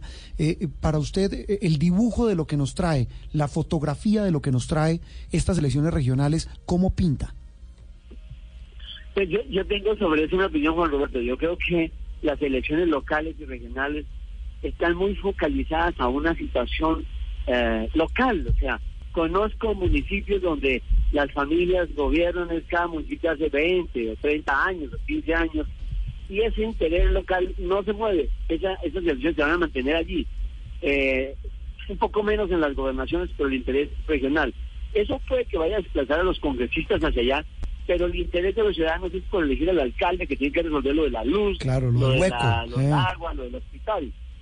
Yo no creo tanto que sea un primer paso definitivo hacia el veintidós. Ahora, si el uribismo logra ganar, pero venga, le cuento esta anécdota. Sí, Manuel, sí. Llevo tres elecciones en el tiempo, las últimas tres, que al día siguiente de las elecciones regionales, el Partido Liberal saca una declaración y dice, ganamos las elecciones de locales. Y el Partido Conservador saca otra a los cinco minutos y dice, ganamos las elecciones. Después la U, ganamos las... Eso no se puede hacer una contabilidad, porque yo te pongo este ejemplo. ¿Cuántos están apoyando hoy a la segura gobernadora del Atlántico, Elsa? Todos. Todos, todos pegados al bus de la victoria. ¿A quién se la vamos a sumar, Juan Roberto? O sea, todos todos van a sacar pecho. Ese, esa es la, la, la vieja estrategia habilidosa de los partidos para seguir siendo vigentes. Decir que siempre ganan. Edulfo, un gusto saludarlo y volveremos a hablar. Y muchos éxitos en su nueva etapa, ahora como columnista del diario El Tiempo. Bueno, Juan Roberto, un abrazo para ti. Gracias por esta invitación y muy amable. ¿Vale? Esto es Sala de Prensa Blue. Voces y sonidos de Colombia y el mundo en Blue Radio y blue radio punto com, porque la verdad es de todos. once cinco, actualizamos información en Blue Radio. En estado crítico permanece hasta ahora la hermana del cantante Diomedes Dionisio, uno de los hijos de Diomedes Díaz, que recibió dos disparos en medio de un atraco en Valledupar. La noticia con Daniela Mora. Eduardo, en video quedó registrado el momento en el que Indira Isabel Flores Aroca, de veintiséis años, se enfrenta a un ladrón que segundos antes había hurtado el celular de una mujer que se encontraba en las afueras de una licorera de propiedad de la familia, ubicada en el barrio El Manantial, en Valledupar.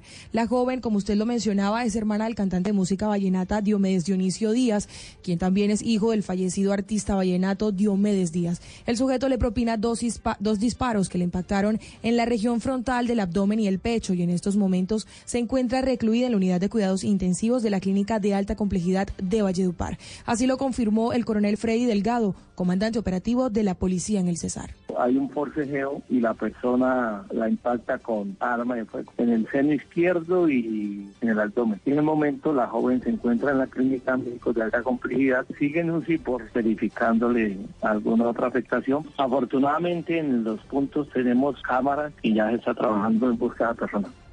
A través de redes sociales, el cantante vallenato publicó que la alcaldía de Valledupar ofrece hasta diez millones de pesos de recompensa por información que permita dar con la captura del delincuente. Mientras tanto, el oficial indicó que para este tipo de casos, las recompensas ascienden hasta los cinco millones de pesos. En Barranquilla, Daniela Mora Lozano, Blue Radio. En Cali, esta madrugada fue asesinado un taxista en medio de un atraco. Fabric Cruz. La víctima, identificada como José Flower Álvarez Osorio, fue asesinada cuando salía a trabajar en su taxi de placas V C Q cero noventa y dos en el barrio de Cepaz, al oriente de esta capital, y fue sorprendido por una persona que se le llevó el dinero y además le disparó en dos oportunidades. Uno de los voceros de la Mancha Amarilla en Cali, Johnny Rangel, confirmó lo sucedido. Al parecer le estaba dejando un servicio cuando lo abordaron a atracarlo ahí en ese punto. Recibió dos impactos de bala en el abdomen, fue trasladado al centro de salud de Cepaz, donde falleció, que era distinguido por su buen comportamiento, su buen vestir, que era un hombre muy educado. A principios de año asesinaron a otro taxista caleño cuando cumplía una ruta hacia Jamundí. Con este nuevo homicidio ya son dos los registrados en lo que va corrido del presente año. Desde Cali, Fabric Cruz, Blue Radio. Gracias, Fabriz. Los municipios del Catatumbo se alistan para recibir el refuerzo de más de mil cuatrocientos integrantes de la fuerza pública ante el aumento de los ataques terroristas, los asesinatos y los secuestros. Desde allí, Cristian Santiago. Después de un consejo de seguridad en el que participaron alcaldes del Catatumbo y que lideró el gobernador de Norte de Santander, William Villamizar Laguado, se adoptaron medidas que van desde el aumento en las labores de inteligencia hasta la llegada de más hombres para reforzar la seguridad. Ya el señor presidente nos llamó el día de ayer, están trabajando con los altos mandos militares en esta tarea y esperamos que en esta semana se logre una respuesta del gobierno nacional en ese sentido, con acciones contundentes. Se ha mencionado la posibilidad que lleguen mil cuatrocientos efectivos de la policía militar, Eh, la P M, y que también podamos tener eh, solicitado un, eh, una especie de escuadrón que trabaje en las trochas de la que comunican con, con Venezuela, por donde están entrando grupos al margen de la ley a extorsionar. Todo esto por los casos de secuestro en Ábrego, ataques a la fiscalía y asesinatos de policías en Ocaña, extorsiones y muertes selectivas en Convención y Cúcuta, así como ataques con explosivos en Tibú. En Ocaña, Cristian Santiago, Blue Radio. ciento sesenta y tres barrios de Santa Marta están sin el servicio de agua potable por captaciones ilegales. Luis Maestre. Una grave problemática se registra en Santa Marta, luego que más de ciento sesenta barrios de la capital del Magdalena estén sin el servicio de agua potable como consecuencia de las captaciones ilegales que se han encontrado en varios sectores de la ciudad. Ante esta situación, desde la empresa de servicios públicos de Santa Marta se inició un plan de acción que permite eliminar todas esas conexiones fraudulentas a fin de que el preciado líquido empiece a llegar con total normalidad a las viviendas de la ciudad. José Dajut es el gerente de la empresa de servicios públicos de Santa Marta. Va a tener un tema de judicialización y va a tener un tema de control, porque es que esto que está pasando en la ciudad nos conlleva hoy a que el sistema tiene unas pérdidas casi del setenta por ciento y de alguna u otra forma esto está afectando el suministro del agua en los distintos sectores de la ciudad de Santa Marta, sobre todo en el sector del norte de la ciudad, donde tenemos la mayor parte de clientes. Asimismo, el gerente explicó que para mitigar de momento la problemática, se enviarán carrotanques para que el sinnúmero de familias de los barrios de Santa Marta que no cuentan con agua se puedan abastecer con el líquido mientras se le da solución a esta problemática. Desde Santa Marta, Luis Maestre, Blue Radio. Gracias, Luis. En Noticias del Mundo, encapuchados agredieron a decenas de manifestantes durante las multitudinarias marchas de hoy en Hong Kong. María Camila Castro.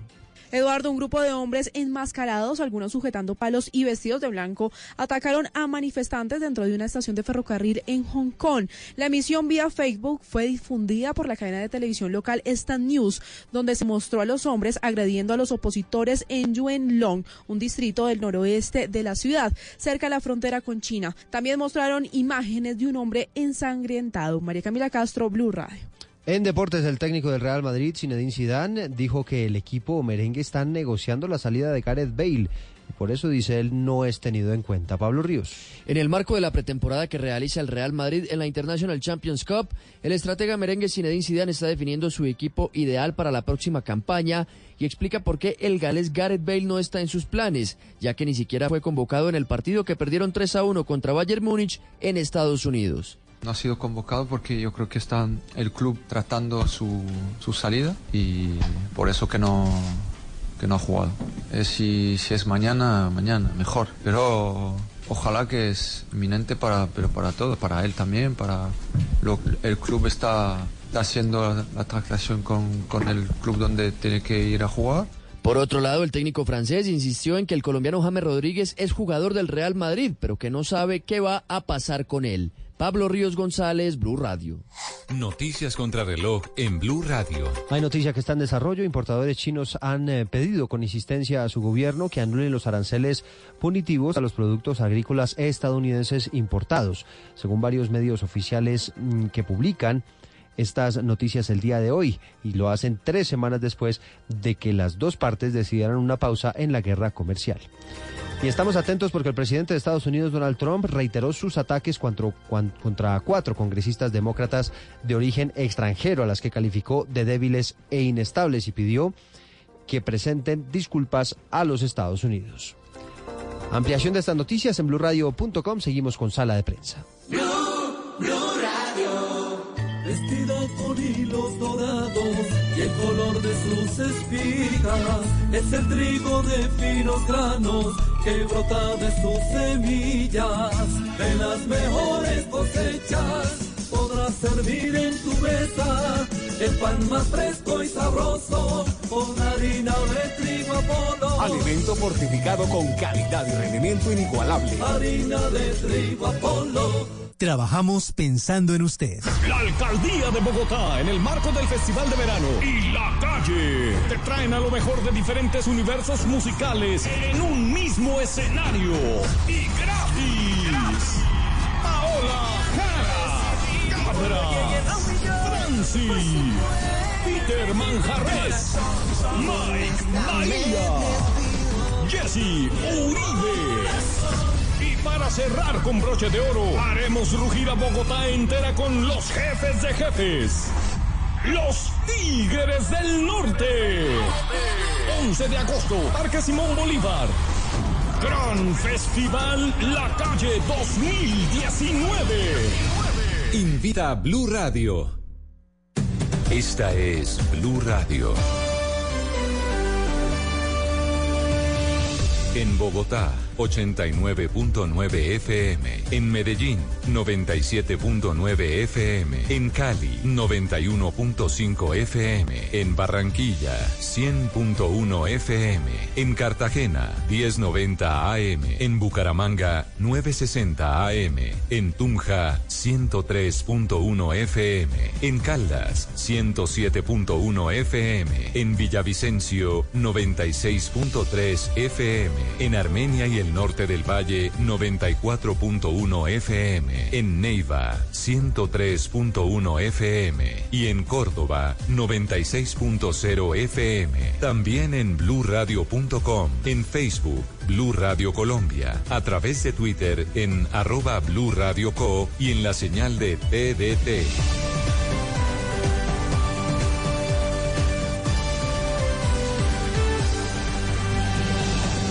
Blue Radio, la nueva alternativa. Estás escuchando Sala de Prensa Blue.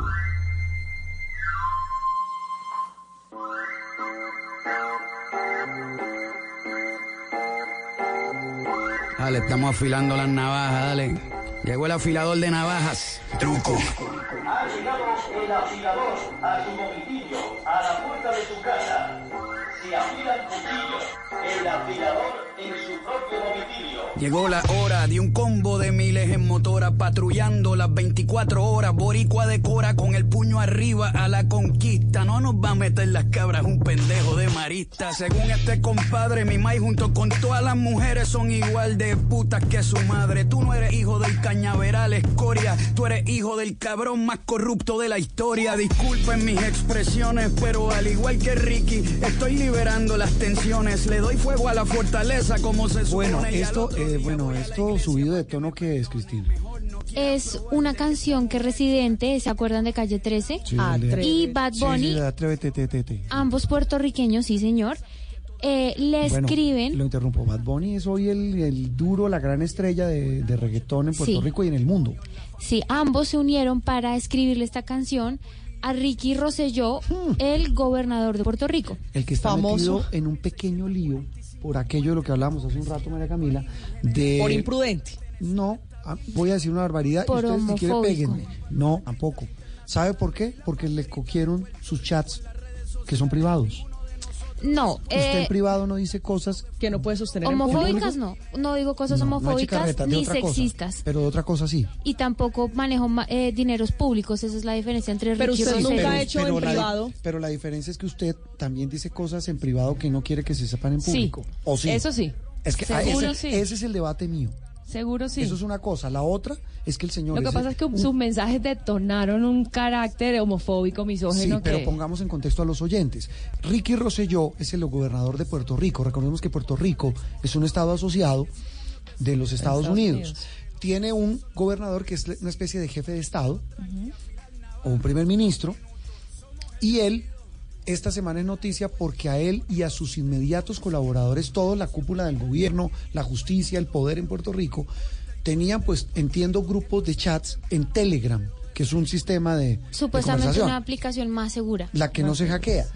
un colectivo de periodistas en Puerto Rico tuvo acceso a ese hackeo, a esos centenares de chats donde hablan de lo que usted menciona, temas de donde habla de todo el mundo, de lo divino y lo humano, refiriéndose en unos términos bastante peyorativos y que tienen a este señor Rosselló a punto de caerse y a Puerto Rico sumido en tal vez una de las mayores polémicas de su historia. También en, ese, en ese chat también había empresarios, o sea, había gente de la empresa privada, había exfuncionarios de gobierno, o sea, que ya no estaban, y se tiraba línea directa de lo que iba a pasar en el gobierno y de, y de cómo se iba a, a coaccionar o a, o a desca, desacreditar, mejor dicho, a ciertos periodistas que estaban hablando en contra del gobierno. O sea, se, se decían cosas que seguramente se hace en, en la intimidad pues de un gabinete, pero había personajes externos que no debían estar allí ni, porque había cosas que son secreto de Estado.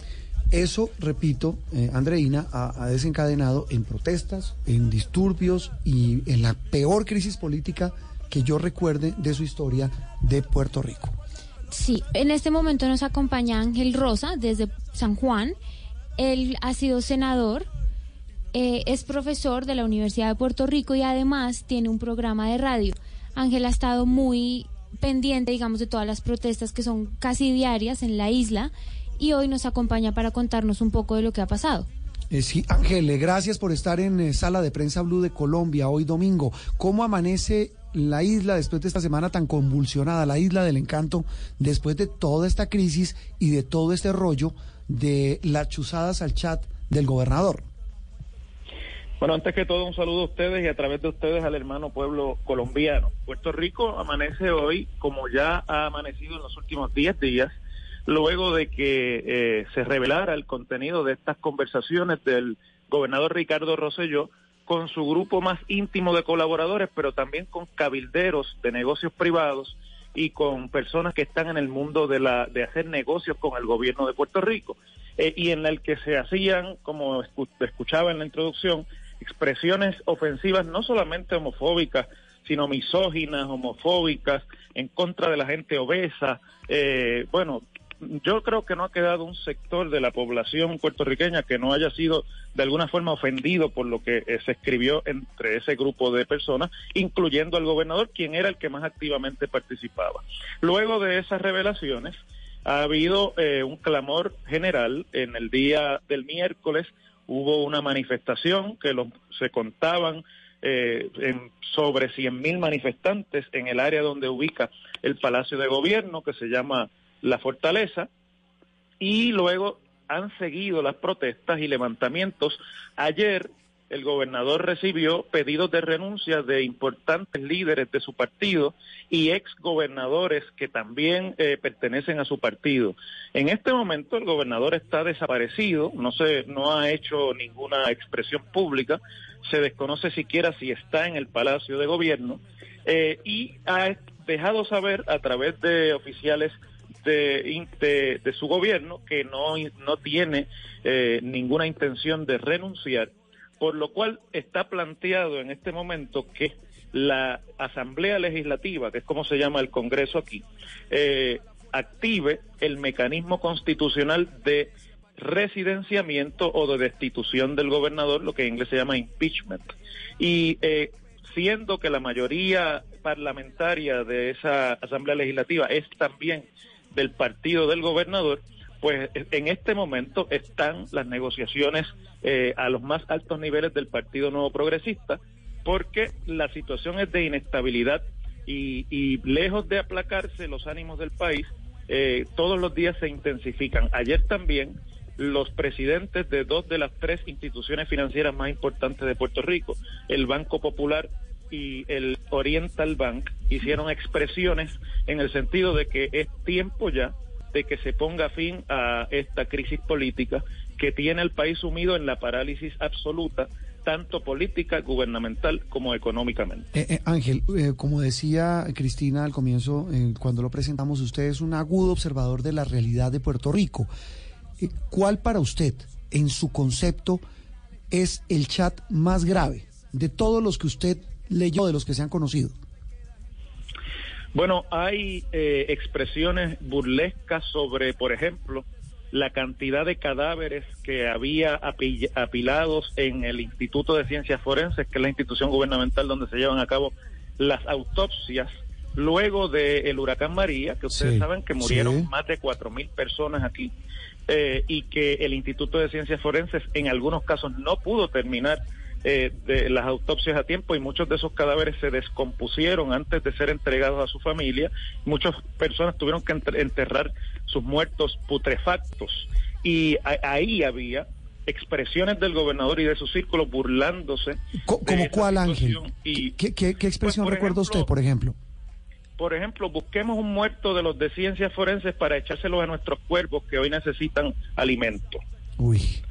Eh, ese tipo de cosas, ¿no? Uy. Expresiones sobre, sobre la obesidad de personas que se tomaban fotos con el gobernador en sus apariciones públicas. Por ejemplo, algunos, eh, ¿qué decían?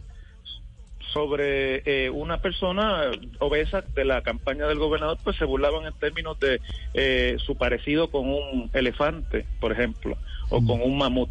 Eh, y había también, hay expresiones ofensivas sobre la orientación sexual de, por ejemplo, Ricky Martin, sí. de quien hablan de las razones por las cuales a él no le gusta el sexo con mujeres, sino con hombres. Es decir, es una variedad de ofensas que no, no solamente... que quizás se hicieron en la, con la expectativa de la soledad del bosque, pero quería yo aquí eh, colaborar con mi opinión, es decir, claro, claro, ningún claro. gobernante del mundo, ningún gobernante del mundo, sea el presidente de la nación más poderosa o de la isla más pequeña del Caribe asociada a los Estados Unidos, puede en pensar que nada de lo que hace en ninguno de sus círculos de vida es íntimo, pero y mire, que va a quedar en la intimidad. Ángel, todo lo que un gobernante hace, inclusive un chat, ¿sí? puede estar expuesto mm. al conocimiento público, tratándose no de un ciudadano común, ni de alguien que está compartiendo con sus amigos, sino del primer mandatario del país. Sí, mire Ángel, eso que usted menciona es muy interesante, porque el, la prensa de Estados Unidos le ha dedicado mucho a este, casi que han desviado un poco la atención de lo que pasa con Trump para hablar de Rosselló. Y, pero, pero plantean el debate, el New York Times lo planteaba el viernes pasado, que el debate no es tanto ese, sino que a Rosselló lo querían sacar por otras razones, la crisis económica, eh, crisis política, y que encontraron en esto un pretexto, porque decía un articulista del New York Times, todos los gobernantes del mundo, incluyendo a Trump, hablan así de sus rivales políticos, hablan de la escena política, y lo que decía el Times es que, lo que el, el, el gran pecado es que le hayan revelado o hayan puesto a la luz pública esas conversaciones. Ese es el gran debate.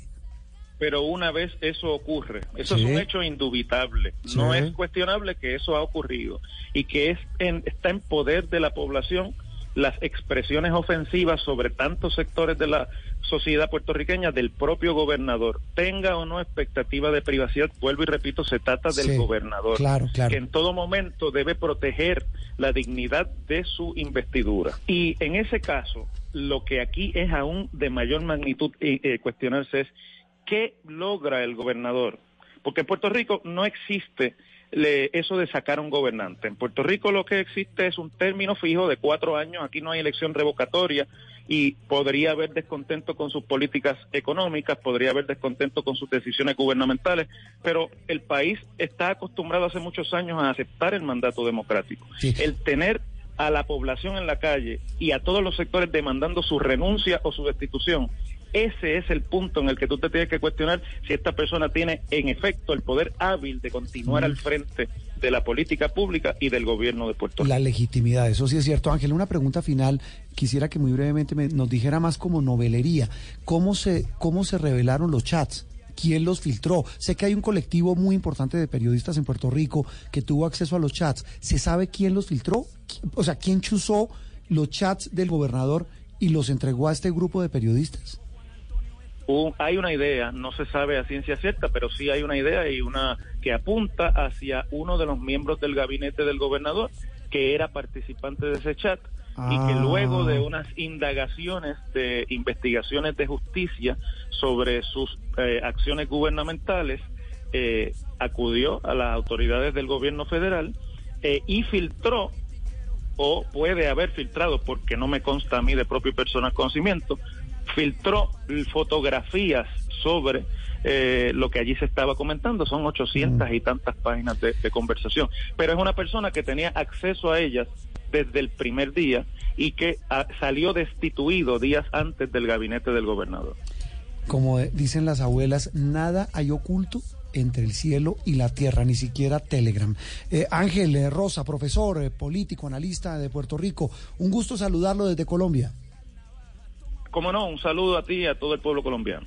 Muy bien, el escándalo, usted nos va a hablar hace un rato de una aplicación más adelante, eh, esperemos que, no se, que sea más segura que Telegram. Ah, no, porque en este caso no fue que la chuzaron. Se los dije. Es un delator, claro, un participante lo imprimió. Pero él lo dice clarito, es un... No, que Perdón, no un ardido, nada, un ardido que saca copia de los chats, lo echan días antes, saca copia de los chats y los revela.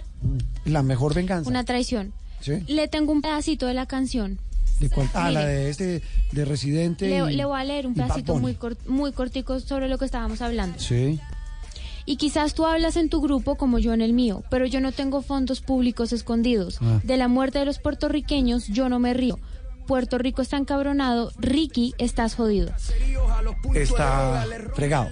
El gobernador Ricky Rosselló, al que le quedan horas en el cargo como gobernador, porque realmente, ¿sabe qué? Tiene razón Ángel y tiene razón usted.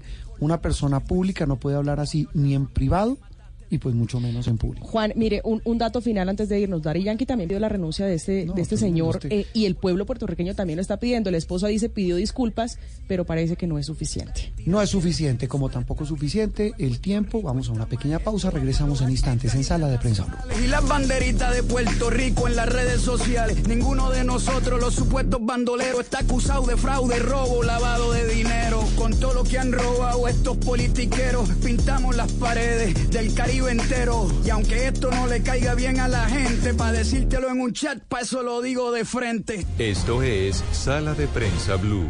Estás escuchando Blue Radio y blue radio punto com.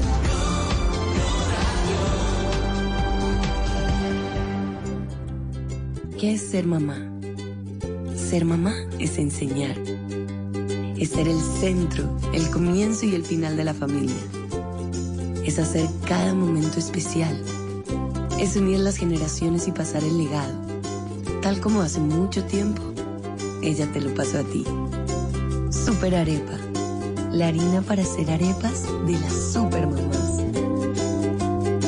Trabajamos pensando en usted. Este domingo en Encuentros Blue, inclusión laboral para discapacitados en beneficio de todos. Medicina sintergética para autosanar nuestro organismo. Música para el alma y el espíritu y más. En Encuentros Blue, para vivir bien. Por Blue Radio y blue radio punto com. La nueva alternativa. Eres un romántico empedernido. Sabes que por amor haces lo que sea. Incluso cocinar las más ricas pastas. Y traer a tu casa una de las ciudades más románticas del mundo. Donde Romeo y Julieta se amaron por siempre.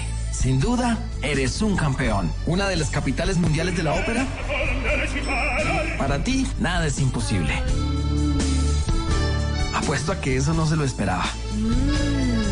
Pastas Verona. Si sabes de amor, sabes de pasta. Trabajamos pensando en usted. Si el tema es polémico. La doctora María Fernanda Cabal. ¿Por qué los indígenas del Cauca tienen más derechos que todos los demás seres humanos? Porque son indígenas. No, no, no. Hay un problema de anarquía pura. Si es de actualidad. Pablo Beltrán. Aquí no es solamente que el E L N ataca, sino que el E L N también vive defendiéndose. Si hay que profundizar en el tema. Antanas Mocus. A uno como gobernante no le debería importar la popularidad. La popularidad es para gastarla. La popularidad es para hacer cosas buenas con ella. Si se ha hablado del tema durante el día. Daniel Samperospina. No, insultos y eso yo ya tengo, en términos familiares, cuero de elefante. Pero no, me han dicho de todo y, y ya realmente no me importa. Es momento de ponerlo sobre la mesa. Adrián Arango y Robinson Díaz. Ya no aguantaba más, que sufría mucho por mi culpa. No, pero ¿qué hiciste para llegar a esos niveles? Pues a veces me ponía brava y quebraba todos los platos. Ah, bonito. Oh, qué tan lindo. Eso es Mesa Blue, con Vanessa de la Torre. Ahora de lunes a viernes, de ocho a nueve de la noche. Que no se acabe su día sin escuchar Mesa Blue. Todos los temas puestos sobre la mesa. Blue Radio crece.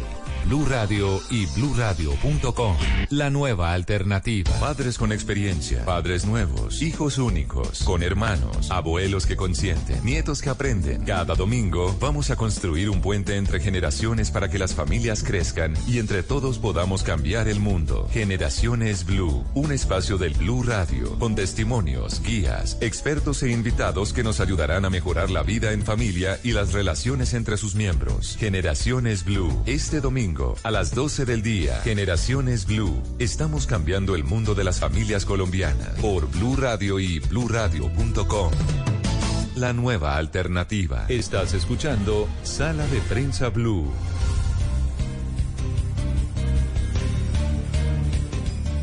Álvaro, su vida y su siglo. Así se titula el nuevo libro que ya está en, en todas eh, las librerías del país, del sello Random, Cristina. Sí, es del sello Random. Sí, es de, de Random, Random House. House. El libro escrito por eh, eh, ese gran, gran, gran escritor, periodista Juan Esteban Costaín, sobre Álvaro Gómez Hurtado, el eterno candidato presidencial. Más allá de que fue al menos cinco veces aspirante a la presidencia de la República, fue uno de los grandes políticos del siglo veinte, heredero de una casta política para muchos muy cuestionada como la de Laureano Gómez, en una época convulsa y terrible para Colombia, pero sin duda uno de los grandes, grandes políticos de Colombia que marcó en buena medida lo que hoy somos como sociedad y como estructura política. Juan Esteban, un gusto saludarlo hoy domingo en Sala de Prensa Blue. El mío, Juan Roberto, mil gracias por la invitación. Bueno, Juan Esteban, eh, ¿de dónde nace este, este libro, este homenaje a Álvaro Gómez Hurtado, a su vida y a todo lo que fue, lo que construyó este dirigente del Partido Conservador? Bueno, este año, el dos mil diecinueve, se conmemora el centenario del nacimiento de Álvaro Gómez Hurtado. Yo tengo un vínculo de afecto muy profundo con su familia, y sobre todo y sobre todo tuve el, el, el privilegio en la vida de ser amigo de su viuda, de doña Margarita Escobar de Gómez. Eh, a mí siempre me ha parecido que la eh, lucha por, por, por esclarecer los móviles del magnicidio que le costó la vida a Álvaro Gómez, pues es muy justa, pero al mismo tiempo siempre he creído que es una lástima también que su memoria se haya judicializado en exceso y que nos perdamos de la posibilidad de tratar de explicar su figura tan compleja, tan llena de matices, y que además es como un laboratorio perfecto para entender todo el siglo veinte colombiano, porque él pues fue un testigo privilegiado y también un protagonista del siglo veinte. Entonces, a propósito de la conmemoración, yo iba a hacer un ensayo de unas pocas páginas a sí. manera de introducción de una edición de las obras selectas de suyas y, y se me salió de las manos ese ensayo y tiene pues cuatrocientas sesenta páginas y es como un ensayo en el que me aproximo a su figura, trato de explicarla y es también a la vez una historia del siglo veinte en Colombia. Sí, vamos por partes, eh, Juan Esteban. Sobre esto último que usted dice, eh, que la eh, esta reconstrucción del legado de Álvaro Gómez sirve para hablar de lo que es Colombia hoy a partir de los últimos sesenta, setenta años, eh, ¿qué puede uno destacar? ¿Qué puede uno encontrar en el libro de eso, de eso que construyó Álvaro Gómez como un legado político, filosófico, social, y que hoy nos entrega la Colombia contemporánea? Bueno, pues hay momentos muy interesantes y aleccionadores. Eh, en primer lugar, el libro se ocupa, claro, de esa guerra civil no declarada, que aquí en Colombia llamamos la violencia, con letras mayúsculas, que es un periodo traumático, atroz, en el que los dos partidos se lanzan a un frenesí de sectarismo que los lleva a, a un río de muertos, de más de doscientos cincuenta mil muertos, según los cálculos, y resulta que en esa tragedia Laureano Gómez eh, tuvo pues una participación protagónica, y su hijo Álvaro también, como heredero de esas ideas y, y como actor político del momento.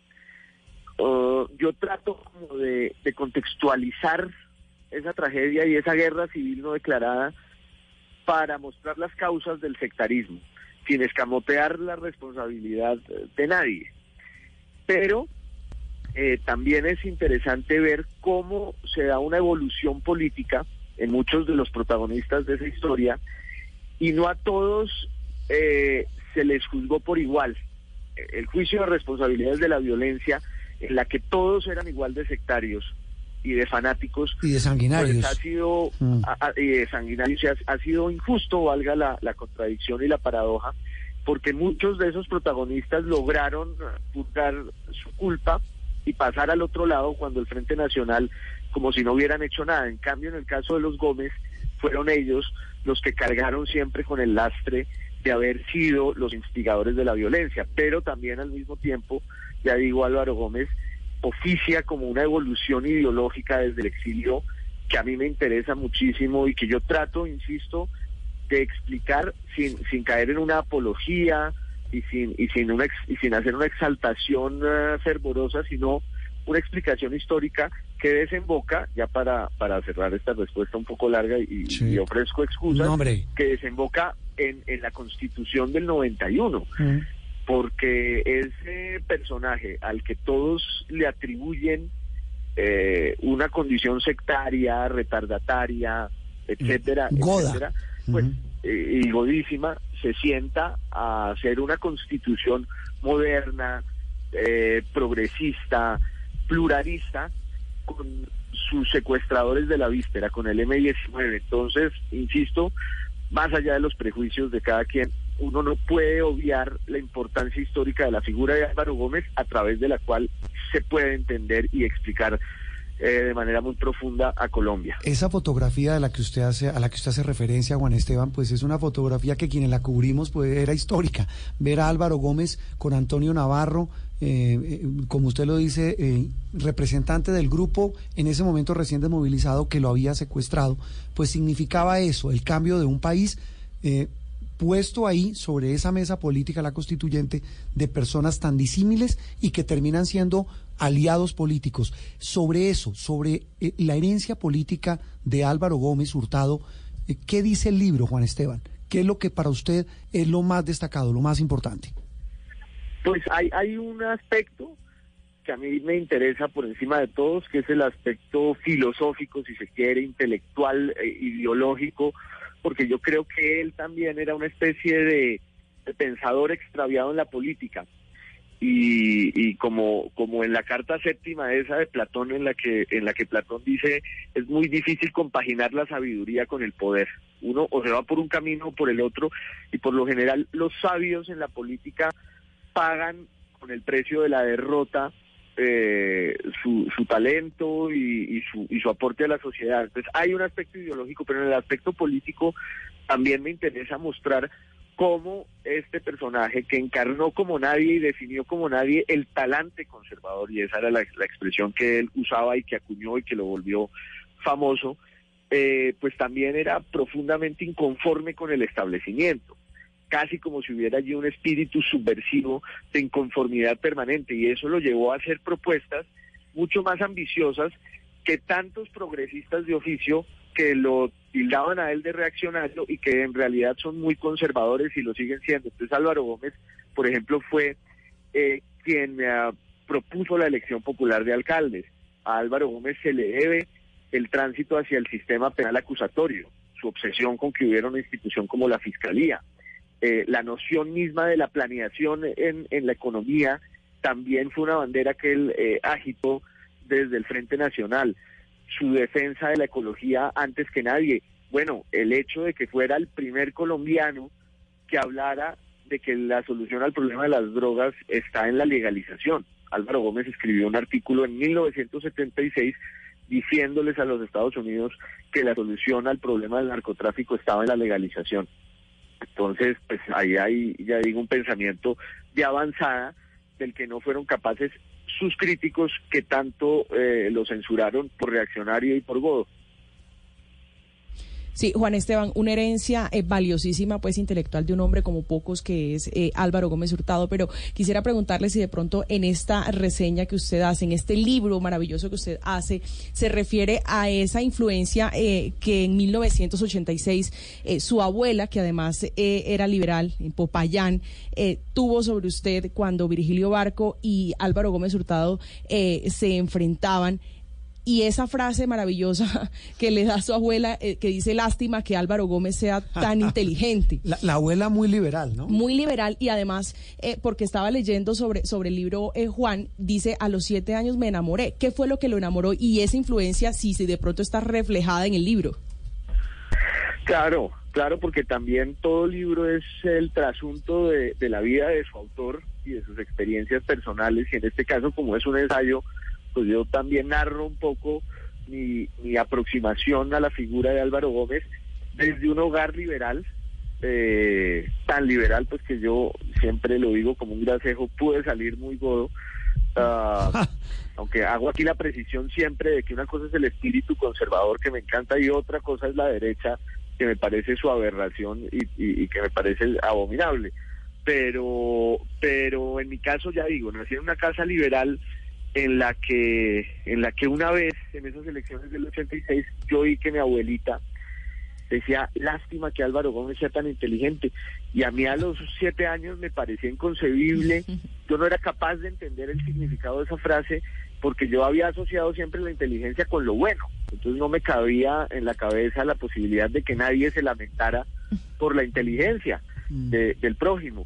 Pero luego vi que vi que eh, pues eh, ya digo, ahí había también muchos prejuicios, sí, y había como un lastre y una sombra que Álvaro Gómez cargaba consigo, eh, el lastre de su pasado, y que le valió incluso el hecho de que de que la gente que lo reconocía como quizás el político más inteligente, eh, inteligente que había en Colombia, y el más capaz, por lo menos, pues no merecía su voto, porque simbolizaba la herencia de Laureano Gómez.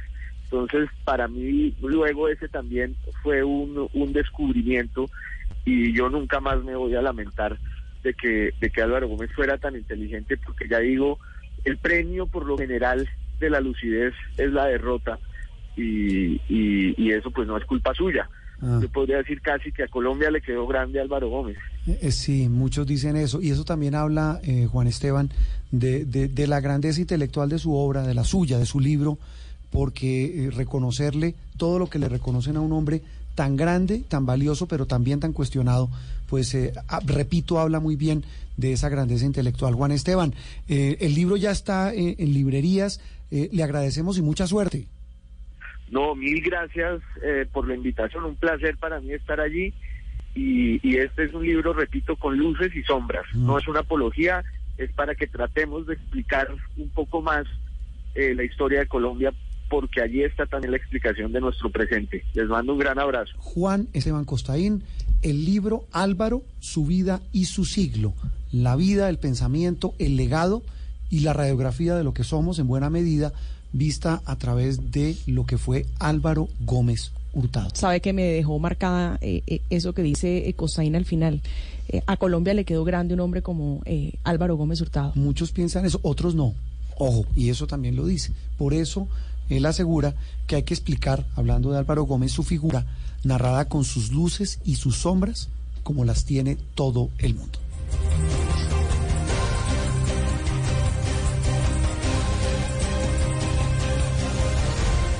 Estás escuchando Sala de Prensa Blue.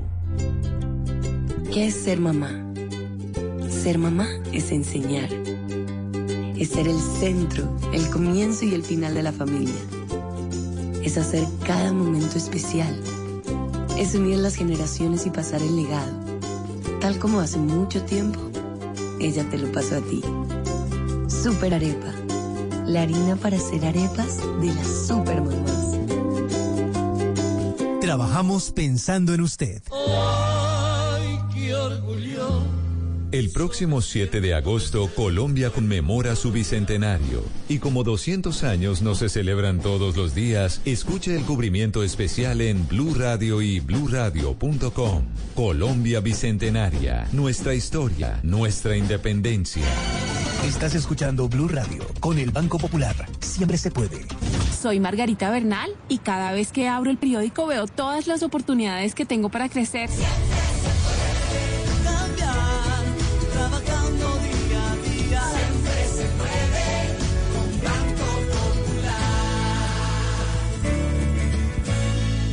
Margarita es cliente del Banco Popular y junto a ella pensamos que si vemos el mundo de forma positiva, sabremos que siempre se puede. Banco Popular, somos Grupo Aval, vigilado Superintendencia Financiera de Colombia. Padres con experiencia, padres nuevos, hijos únicos, con hermanos, abuelos que consienten, nietos que aprenden. Cada domingo vamos a construir un puente entre generaciones para que las familias crezcan y entre todos podamos cambiar el mundo. Generaciones Blue, un espacio de Blue Radio, con testimonios, guías, expertos en e invitados que nos ayudarán a mejorar la vida en familia y las relaciones entre sus miembros. Generaciones Blue, este domingo a las doce del día. Generaciones Blue, estamos cambiando el mundo de las familias colombianas por Blue Radio y blue radio punto com.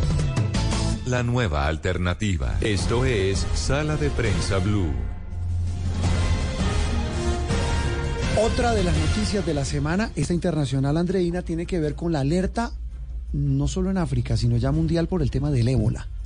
Sí, hay una alerta mundial de la Organización Mundial de la Salud, porque este, a pesar, es, este es el décimo brote de ébola en la República Democrática del Congo en los últimos cuarenta años, pero este ha sido el más letal. Eh, se ha llevado más de mil seiscientas personas en ese país, y esta alerta, bueno, la Organización Mundial de la Salud la, la lanza como una manera de que se activen todos los protocolos. Eh, no cierra las fronteras de la República Democrática del Congo, que está en este momento en un conflicto interno tremendo, eh, en una guerra civil prácticamente. Entonces no cierran las fronteras, pero lanzan esta, esta alerta para que los países tengan cuidado con los viajeros que van y vienen pues a, a África. ¿Qué es el ébola? El ébola es una enfermedad infecciosa viral que se tipificó por primera vez en mil novecientos setenta y seis. Uh-huh. Su nombre se debe a un río que queda en, en, en se llamaba Zaire, hoy República Democrática sí, del Congo. Sí. ¿Y esto qué genera? Eh, fiebre repentina, debilidad intensa, dolor muscular, de cabeza, de garganta, luego vienen diarreas, erupciones cutáneas, hemorragias.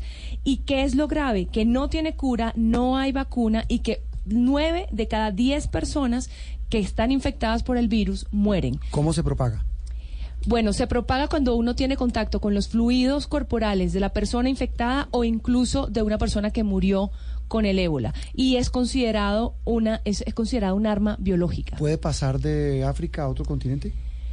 Claro pues que puede supuesto, pasar. Si alguien la trae, sí, la trae. Claro que puede pasar. En Colombia ya eh, se, las autoridades han dicho que el riesgo es mínimo, sin embargo, han eh, eh, pues establecido no sé, unos protocolos. Pero yo no sé si tan mínimo, Andreina, porque es que recuerde que al año eh, miles de migrantes ilegales africanos, africanos, incluyendo del Congo, pasan por el Darién, pasan por territorio colombiano, rumbo a Panamá, a Cuba y Estados Unidos.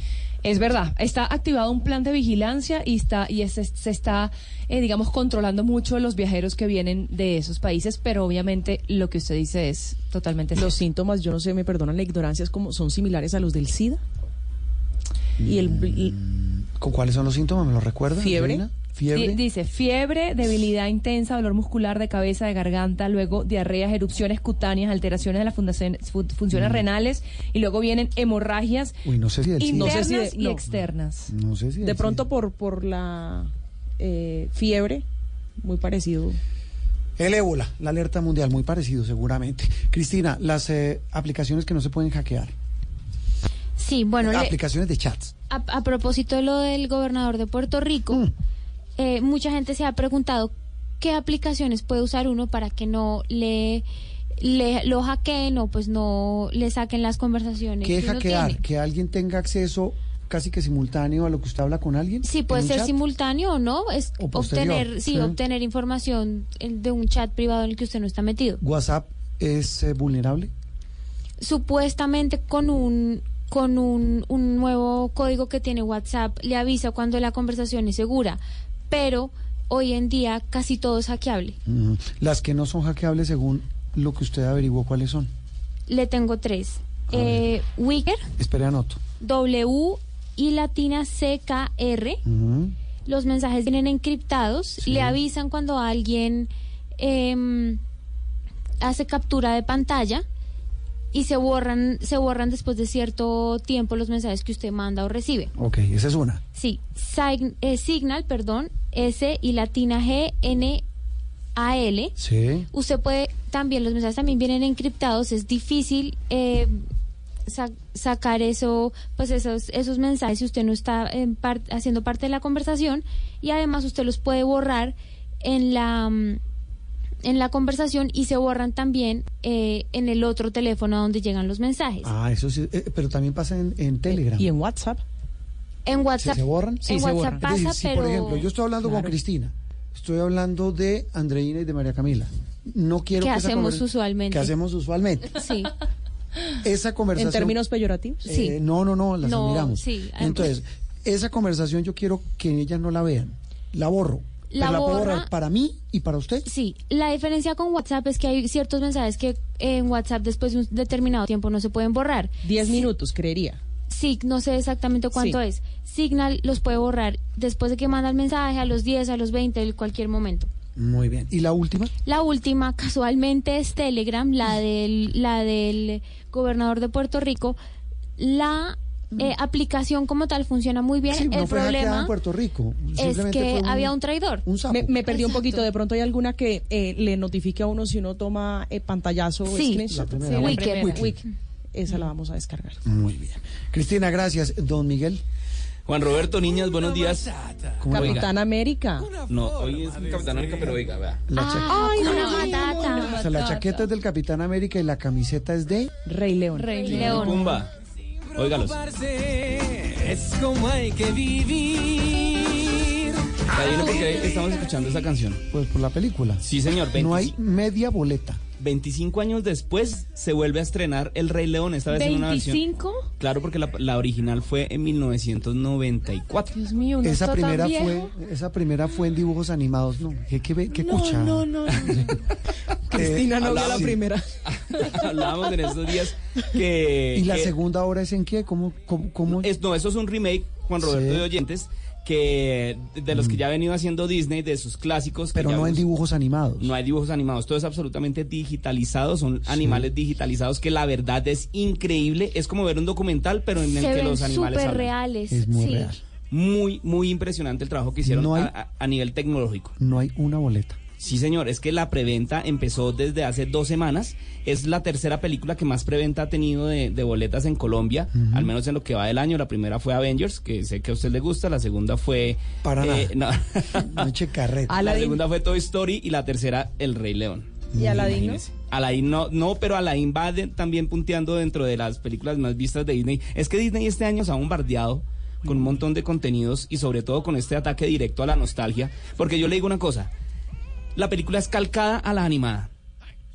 Solamente eso, eso tiene una... iba a preguntar, en contenido, en guión, igualita, es lo mismo, igualita. Igualita, las mismas canciones. La Esta, el Hakuna Matata, lo cantan también.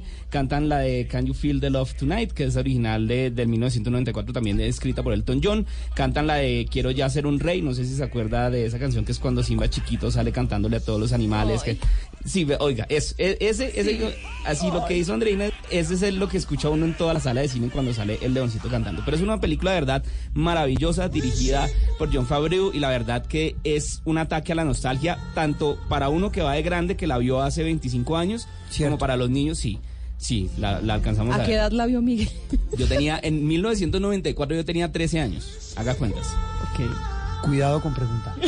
O sea, todos me voltean a mirar, ¿no? Listo. Yo era un joven en esa época. Oiga, y ahora escucha esta canción, Juan Roberto, y niñas, y oyentes. Pero eso no es El Rey León. No, señor. Ah. Pero esta también va directo a la nostalgia de algo. Esa me gustaba. Esta es la de Tom Cruise. Sí, Top señor. Gun. Top Gun. Lo que pasa es que en estos días se está llevando a cabo en San Diego una de las convenciones más importantes a nivel de cultura popular que se llama la San Diego Comic Con, que es cuando todas las distribuidoras aprovechan para hacer sus grandes anuncios de lo que va a venir. Películas, series, eh, mo- cómics, de todo. Y esta semana cuando estaban anunciando... Una nueva, la nueva película de Terminator, que viene sí. una nueva película de Terminator que se llama Dark Fate con ¿Cómo? Natalia Reyes. Sí, señor. Sí. Una colombiana que va sí, a estar ahí. Sí. Se apareció Tom Cruise de la nada. Buenas, ¿cómo les va? Hola, ¿qué hacen? Lo que pasa es que vengo a contarles que se viene una nueva película de Top Gun que se va a llamar Top Gun Maverick y aquí les dejo el tráiler. ¿Y él, y él la y protagoniza? Salió. Él la protagoniza. ¿Y cómo hace... va a ser con las doce toneladas de Botox? Yo no sé cómo las se le... Si hicieron, un re... si, hicieron... si hicieron que un león hablara digitalmente, yo no creo que sea muy complicado quitarle el Botox a Tom Cruise. Yo lo recibo con Botox, sin Botox. Entonces, que es la misma historia de Maverick, es el mismo personaje, no es un remake, no es una nueva versión, la, es la, la segunda parte de Top Gun. ¿Y la novia va a ser la misma, la profesora Kelly no, McLean? No, no creo. creo, porque ella, cuando uno ve las fotos ahorita de cómo están los personajes, uno, esa señora parece sí que le hubieran hecho el face-up. ¿Ha visto eso, las sí, fotos que lo sí, ponen sí, a la gente sí, viejito? Sí, parece. Andreina dijo, uy, no, ¿cuál es el problema con el Botox de Tom Cruise? Que es cienciólogo, no, con Tom Cruise, que es cienciólogo, que está, se volvió loco desde hace un tiempo, entonces que ya no me cae tan bien. Ah, está pero loco. Yo, pero quiere que sí, le diga algo, puede loco. ser todo lo cienciólogo que quiera, puede ponerse todo el botox que quiera, pero ese tipo en las películas sí, de acción sí, es, es fantástico. El tipo hace sus propias, sí, sí, no hay sus nada propias que hacer. Acrobacias. Una pregunta ¿no? final, Miguel, ¿esta versión de Top Gun es la misma de hace veintipico de años? Es la continuación, muestran ah. a Maverick veinticinco años, o sea, esa, ya, la versión original de mil novecientos ochenta y cinco. Ya debe no, ser un general retirado, ahí, piloto ahí viene, retirado. Ahí viene el pedazo chévere, porque en el, en el tráiler le dicen... Venga, han pasado veinticinco años y usted todavía sigue siendo capitán. ¿Por qué? Y entonces el tipo dice, lo que pasa es que no hay que, me, no hay que apresurar el tiempo. Una cosa, mejor dicho, se ve, y aparte que con toda la tecnología que hay ahora para hacer, para mostrar las batallas aéreas con estos aviones, eso se ve buenísimo, Juan Roberto. Debe ser buenísima. ¿Cómo es que le dice usted el golpe a la nostalgia? Golpe directo a la nostalgia. Esta se estrena en junio de dos mil veinte. Con el golpe directo a la nostalgia nos vamos. Hasta aquí, Sala de Prensa Blue. Continúen con la programación de Blue Radio. Feliz resto de domingo.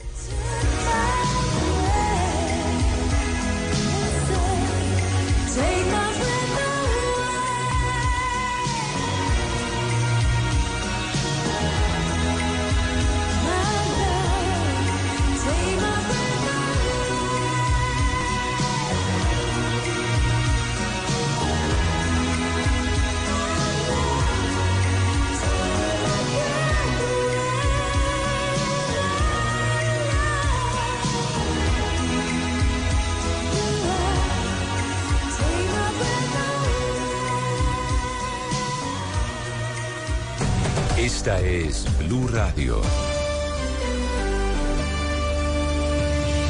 En Bogotá, ochenta y nueve punto nueve F M. En Medellín, noventa y siete punto nueve F M. En Cali, noventa y uno punto cinco F M. En Barranquilla, cien punto uno F M. En Cartagena, mil noventa A M. En Bucaramanga, novecientos sesenta A M.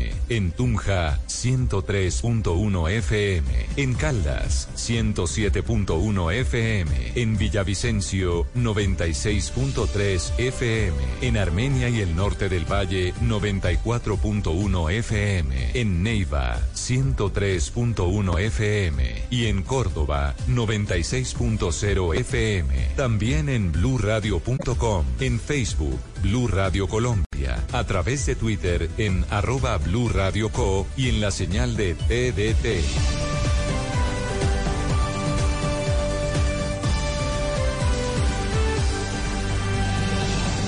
Blue Radio, la nueva alternativa.